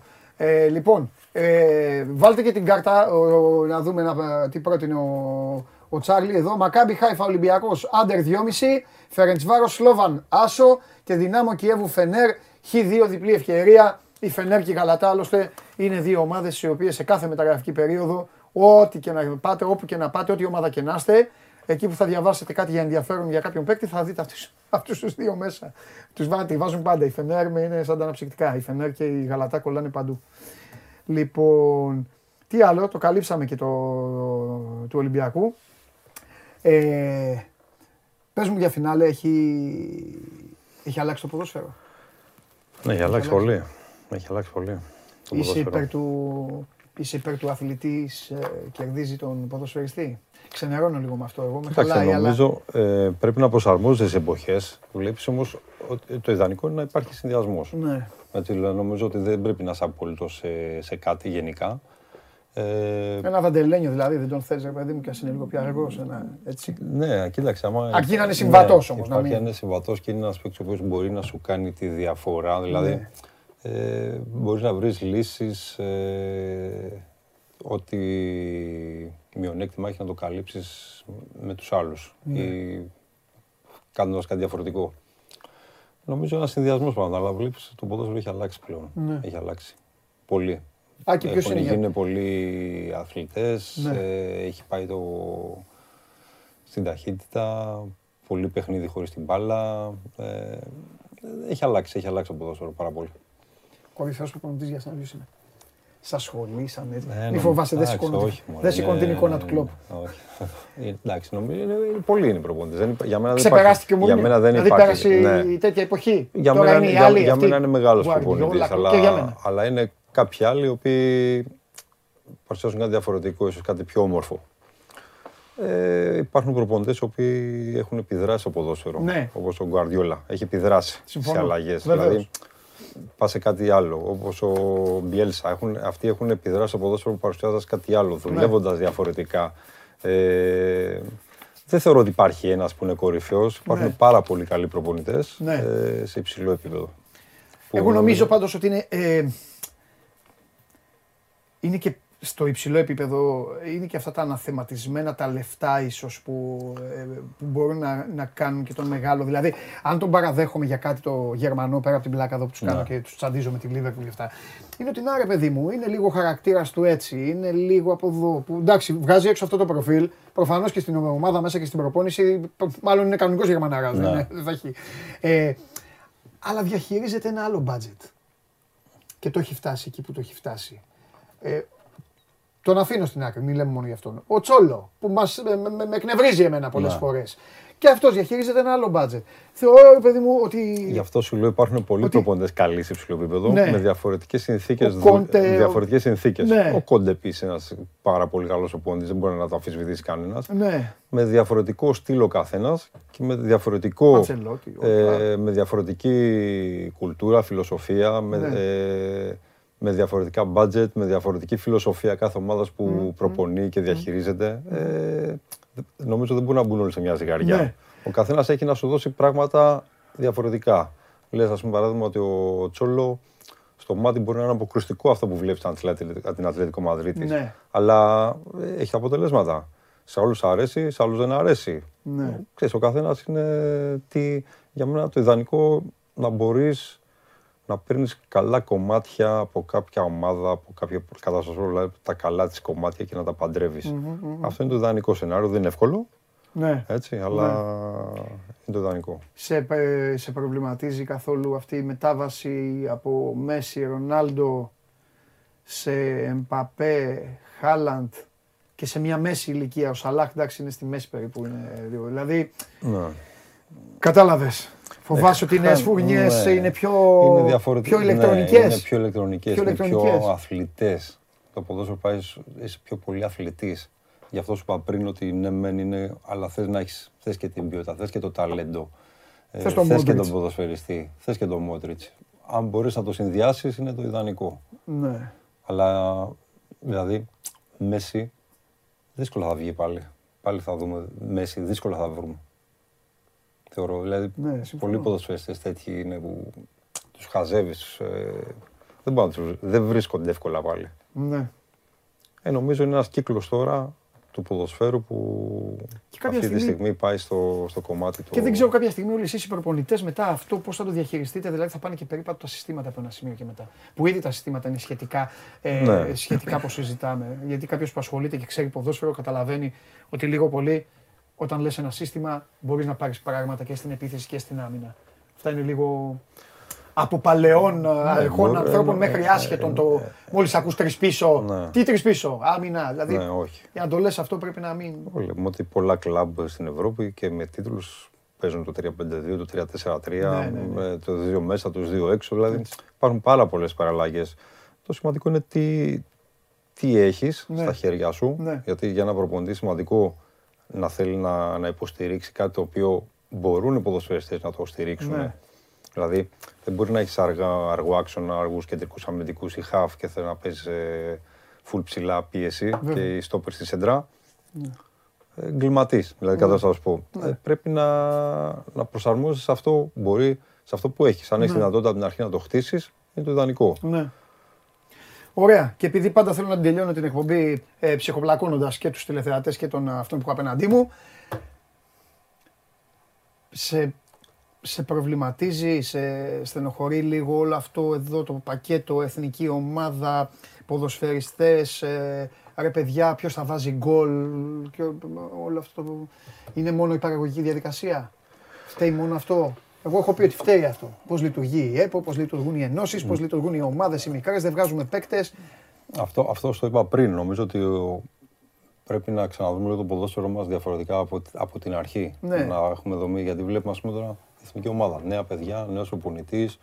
Οκ. Ναι. Τα αποτελέσματα καλά, μια εικόνα. Καλά, όπα, καλά, εγώ δεν Ναι. χρειάζεται να κάνω εδώ Όχι, τον όχι, δικηγόρο. άλλο θέλω Καλά να στο πω. Nations League. Ναι, ναι, ναι. με- με- Αυτό Στον θέλω- τρόπο αυτό που θέλω να χρονίζει. σου πω. Ε, αυτή- Αυτό που έχουμε δει μέχρι τώρα είναι κάτι πιο, πιο φρέσκο. Οκ. Ε, δεν έχουμε όμως παίξει με μεγάλους αντιπάλους Ναι, για να μπράβο, δούμε ναι. πώς θα τα απεξέλθει Ναι. η ομάδα μας. Αλλά γενικά βλέπεις ότι έχουμε... Μια άβρα, ας πούμε. Βγάζει ναι, κάτι. υπάρχει μια άκρα, Ωραία. υπάρχει, υπάρχει κάτι καινούριο το οποίο είναι, είναι ωραίο Ναι. έτσι και μακάρι να συνεχιστεί. Αλλά γενικά πρέπει να νομίζω να βελτιώσουμε πολλά πράγματα όσον αφορά τη δομή του ποδοσφαίρου μας. Ναι. Μάλιστα. Εγώ εύχομαι, εγώ το λέω σε όλους σας πάντως, εύχομαι ε, να μην ψάχνεις ομάδες στο εξωτερικό. Ο Δόνης να μην αναγκάζεται να έχει πάει στη, στη Σαουδική Ναι. Αραβία που έχει πάει. Ο Ζουνίδης να μην κυκλοφορεί άνεργος. Ε, τα άλλα τα παιδιά να μην ψάχνουν ομάδες από τη θέση 10 μέχρι ε, 16. Γιατί ούτως ή άλλως, άμα είναι να κράζουμε τους προπονητές, ας κράζουμε τους δικούς μας, να μην κράζουμε τους τους, ε, ξένους. Λοιπόν, σου εύχομαι να μην δουλέψεις στο εξωτερικό, γιατί θέλω να είσαι εδώ. ε, ναι, δεν θέλω. α, εντάξει. Άμα όμως γουστάρεις εσύ, να πας. να πας, να το χαρείς, να ησυχάσεις. Ε, σου λέω το αντίθετο από ό,τι λέω στα παιδιά. Ναι. Έρχονται δύο ποδοσφαιριστές και λέω έξω, παιδάκι μου. Έξω, έξω. Αλλά δεν είμαστε σε φάση να έχουμε προπονητές Θα, θα, ήθελα, νέους θα, καινούριους θα, και να ήθελα, μην. θα ήθελα να ζήσω. Σε λίγο θα έχουμε 16 ξένους ναι, στον Θα πάγκο. ήθελα να ζήσω την εμπειρία του εξωτερικού Ναι, για να μπορέσουμε να δούμε λίγο και τη διαφορετική φιλοσοφία πώς αντιλαμβάνονται και στο έξω. ναι. Βέβαια θα μου πεις κάθε χώρα, κάθε ύπρος είναι διαφορετική. Ε, πώς αντιλαμβάνονται το ποδόσφαιρο, γιατί Ναι. ακούμε πολλά, το θέμα είναι να τα ζήσουμε κιόλας. ναι. Αυτό. Μάλιστα. Ωραία. Να ετοιμαστείς λοιπόν, γιατί πρώτα απ' όλα αυτοί δεν στο Αν θα αποκάλυψαν. τα- Δεν στο αποκάλυψαν έξω. Όποιος έρχεται στην εκπομπή, είτε Ναι. είναι μετά από λίγο καιρό βρίσκει δουλειά. Οπότε εγώ πρόλαβα, μιλήσαμε, γιατί μετά πα σε ομάδα πεις Α, δεν μπορώ, έχω υποχρεώσει. Α, σιγά μην εγώ δεν μιλάω. Έχουμε δύσκολο αγώνα. Όλα έτσι λένε. Αυτοί περνάνε 10 μήνες, 9 με δύσκολο αγώνα και κρύβονται. Πέρασε καλά. Πάρα πολύ καλά, ευχαριστώ πάρα Εγώ πολύ. για την ευχαριστώ πρόσκληση. πάρα πολύ, Άκη, με Ελπίζω ευχαριστώ να- πάρα πολύ. Να είπαμε ωραία πραγματάκια για το ποδόσφαιρο, Μια για τις χαρά. ομάδες μας Και θα τα ξαναπούμε κιόλας.